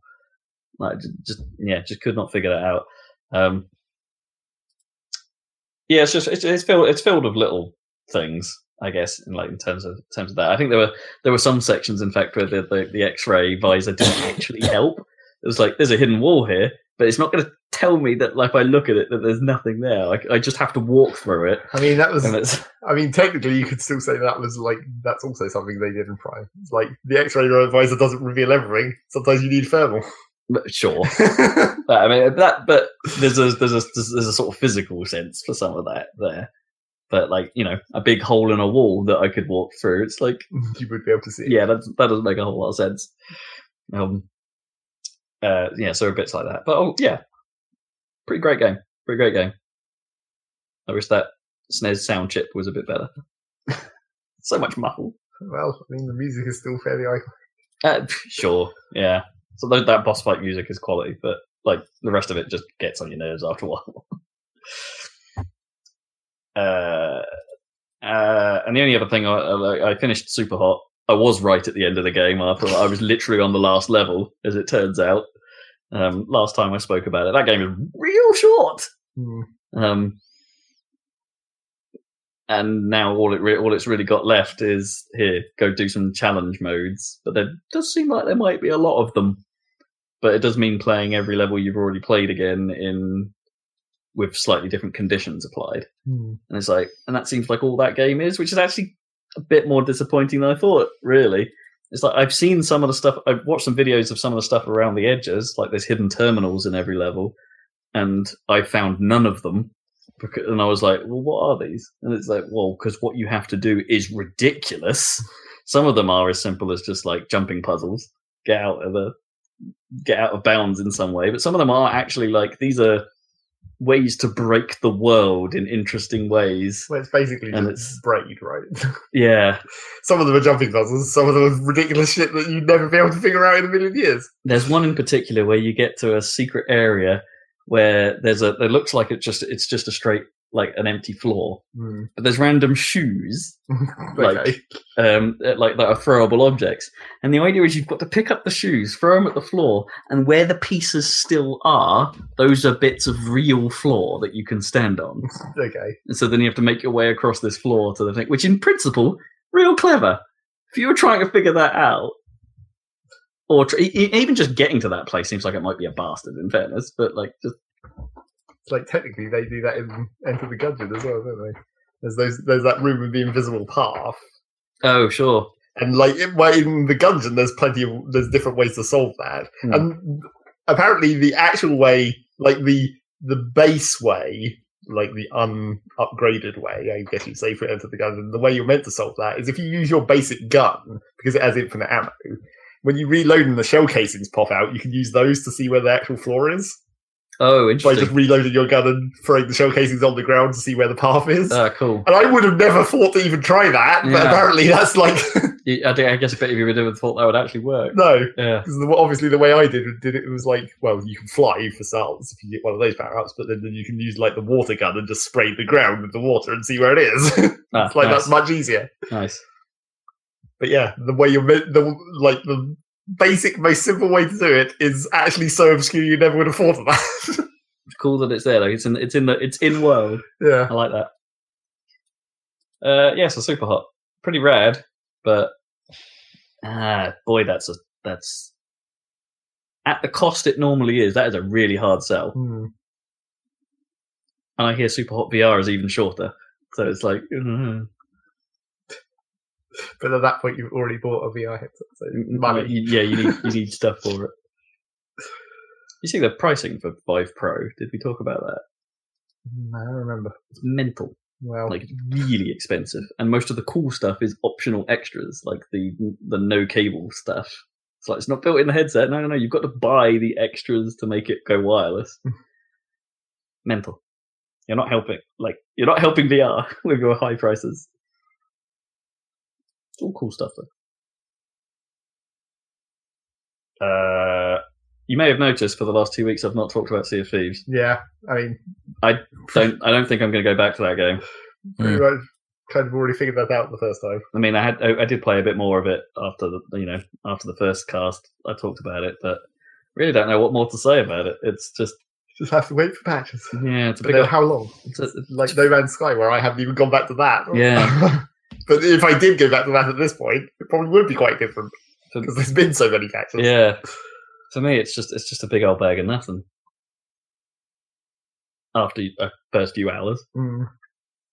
Well, it's the new No Man's Sky, and that's what they say. yeah, no, the No Man's Sea has been has been thrown around quite a bit. So basically, if we come back to it this time next year, But then you'd actually have to buy it. and I would just get another month of Game well, Pass. I you'd still have to buy a thing. Maybe, yeah. It wouldn't be it wouldn't be your free Game Pass. I, well, no, true. I have still got a few more months I can use, but I haven't, and they would they will run out fairly soon. I'll have to bank them in, but that's won't last me till next year. yeah, that's me. That's that's all that's worth talking about that I can remember. Cool. Uh, some games. Super Some Metroid Rise. Uh, yeah, Not Rise. Don't play Sorry. Rise. Play RIME. right. I think it's Spanish. It it might be I don't know how to spell that. or something like that, but everyone calls it RIME. It's like R I M E. yeah. Right. I only Close enough. noticed it might be Spanish because Sombra in uh, Overwatch has a skin that's that's that's called Rhyme, and it's like it's like bluey. Yeah, but And it's rhyme like- is like frost. It's another, Oh, is it? another word for frost? Well, that would make sense. Yeah. Yeah. I'm Okay. pretty So sure that's not what yeah, that that's game. that's that's, def- that's definitely not what that's about. Well, unless it means something else in Spanish, well, yeah. like like if it is, I mean, rhyme. Like, like, yeah, if it is a Spanish word as well. it could it could be a slang for something. Yeah. How are we doing on Happy Salad videos on YouTube.com? Uh, Sonic Colors went up last week. Oh, yes. The Uh, first I, part. I did watch that, and it did strike me that, hang on a minute, like the sort of story stuff in this, while simple, is like It's quite well made. okay.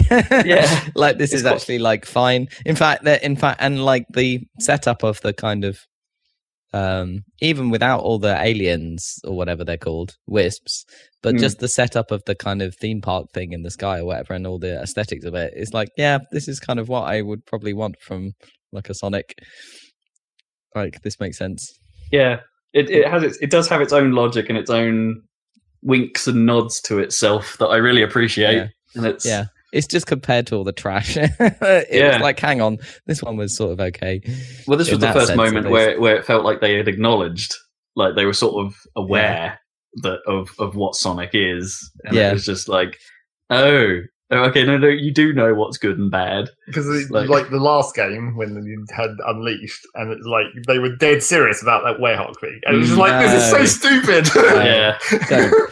and, and it really it really didn't work in that Yeah. game's favor at all. No, do it this way. So check that out, listeners, if you haven't already. Although I Um, do find it, I do find it that moment in that first video where he goes, "I'm, I'm going to call, still call them aliens if that's okay." it's like a bit of me thinks it's like, is that Sonic being like racist, Racist. in some way? yeah, fully racist. You want some space racism and you don't want to play Mass Effect again and get on, get it on with Ash- Ashley, then uh, I would recommend watching the Sonic Colors video on on YouTube.com, Happy Salads channel. There's, there's, there's another part of that to come at some point, and Yeah. uh, teaser we did some Re-Volt footage as well, so that'll be coming Chunk Rumble Rumble coming your way Yeah. without the chunk rumble rumble. without that part, but yeah. Yeah, but So- some classic stuff. And uh, yeah. and we'll be back in a couple of weeks for another Saladcast. I'm sure E3 is fast approaching, so uh, Relatively speaking, yeah, we'll have well, some we'll- leaks soon. maybe. yeah, leaks soon. So catch you for that discussion in a couple of weeks. Bye. Cheers.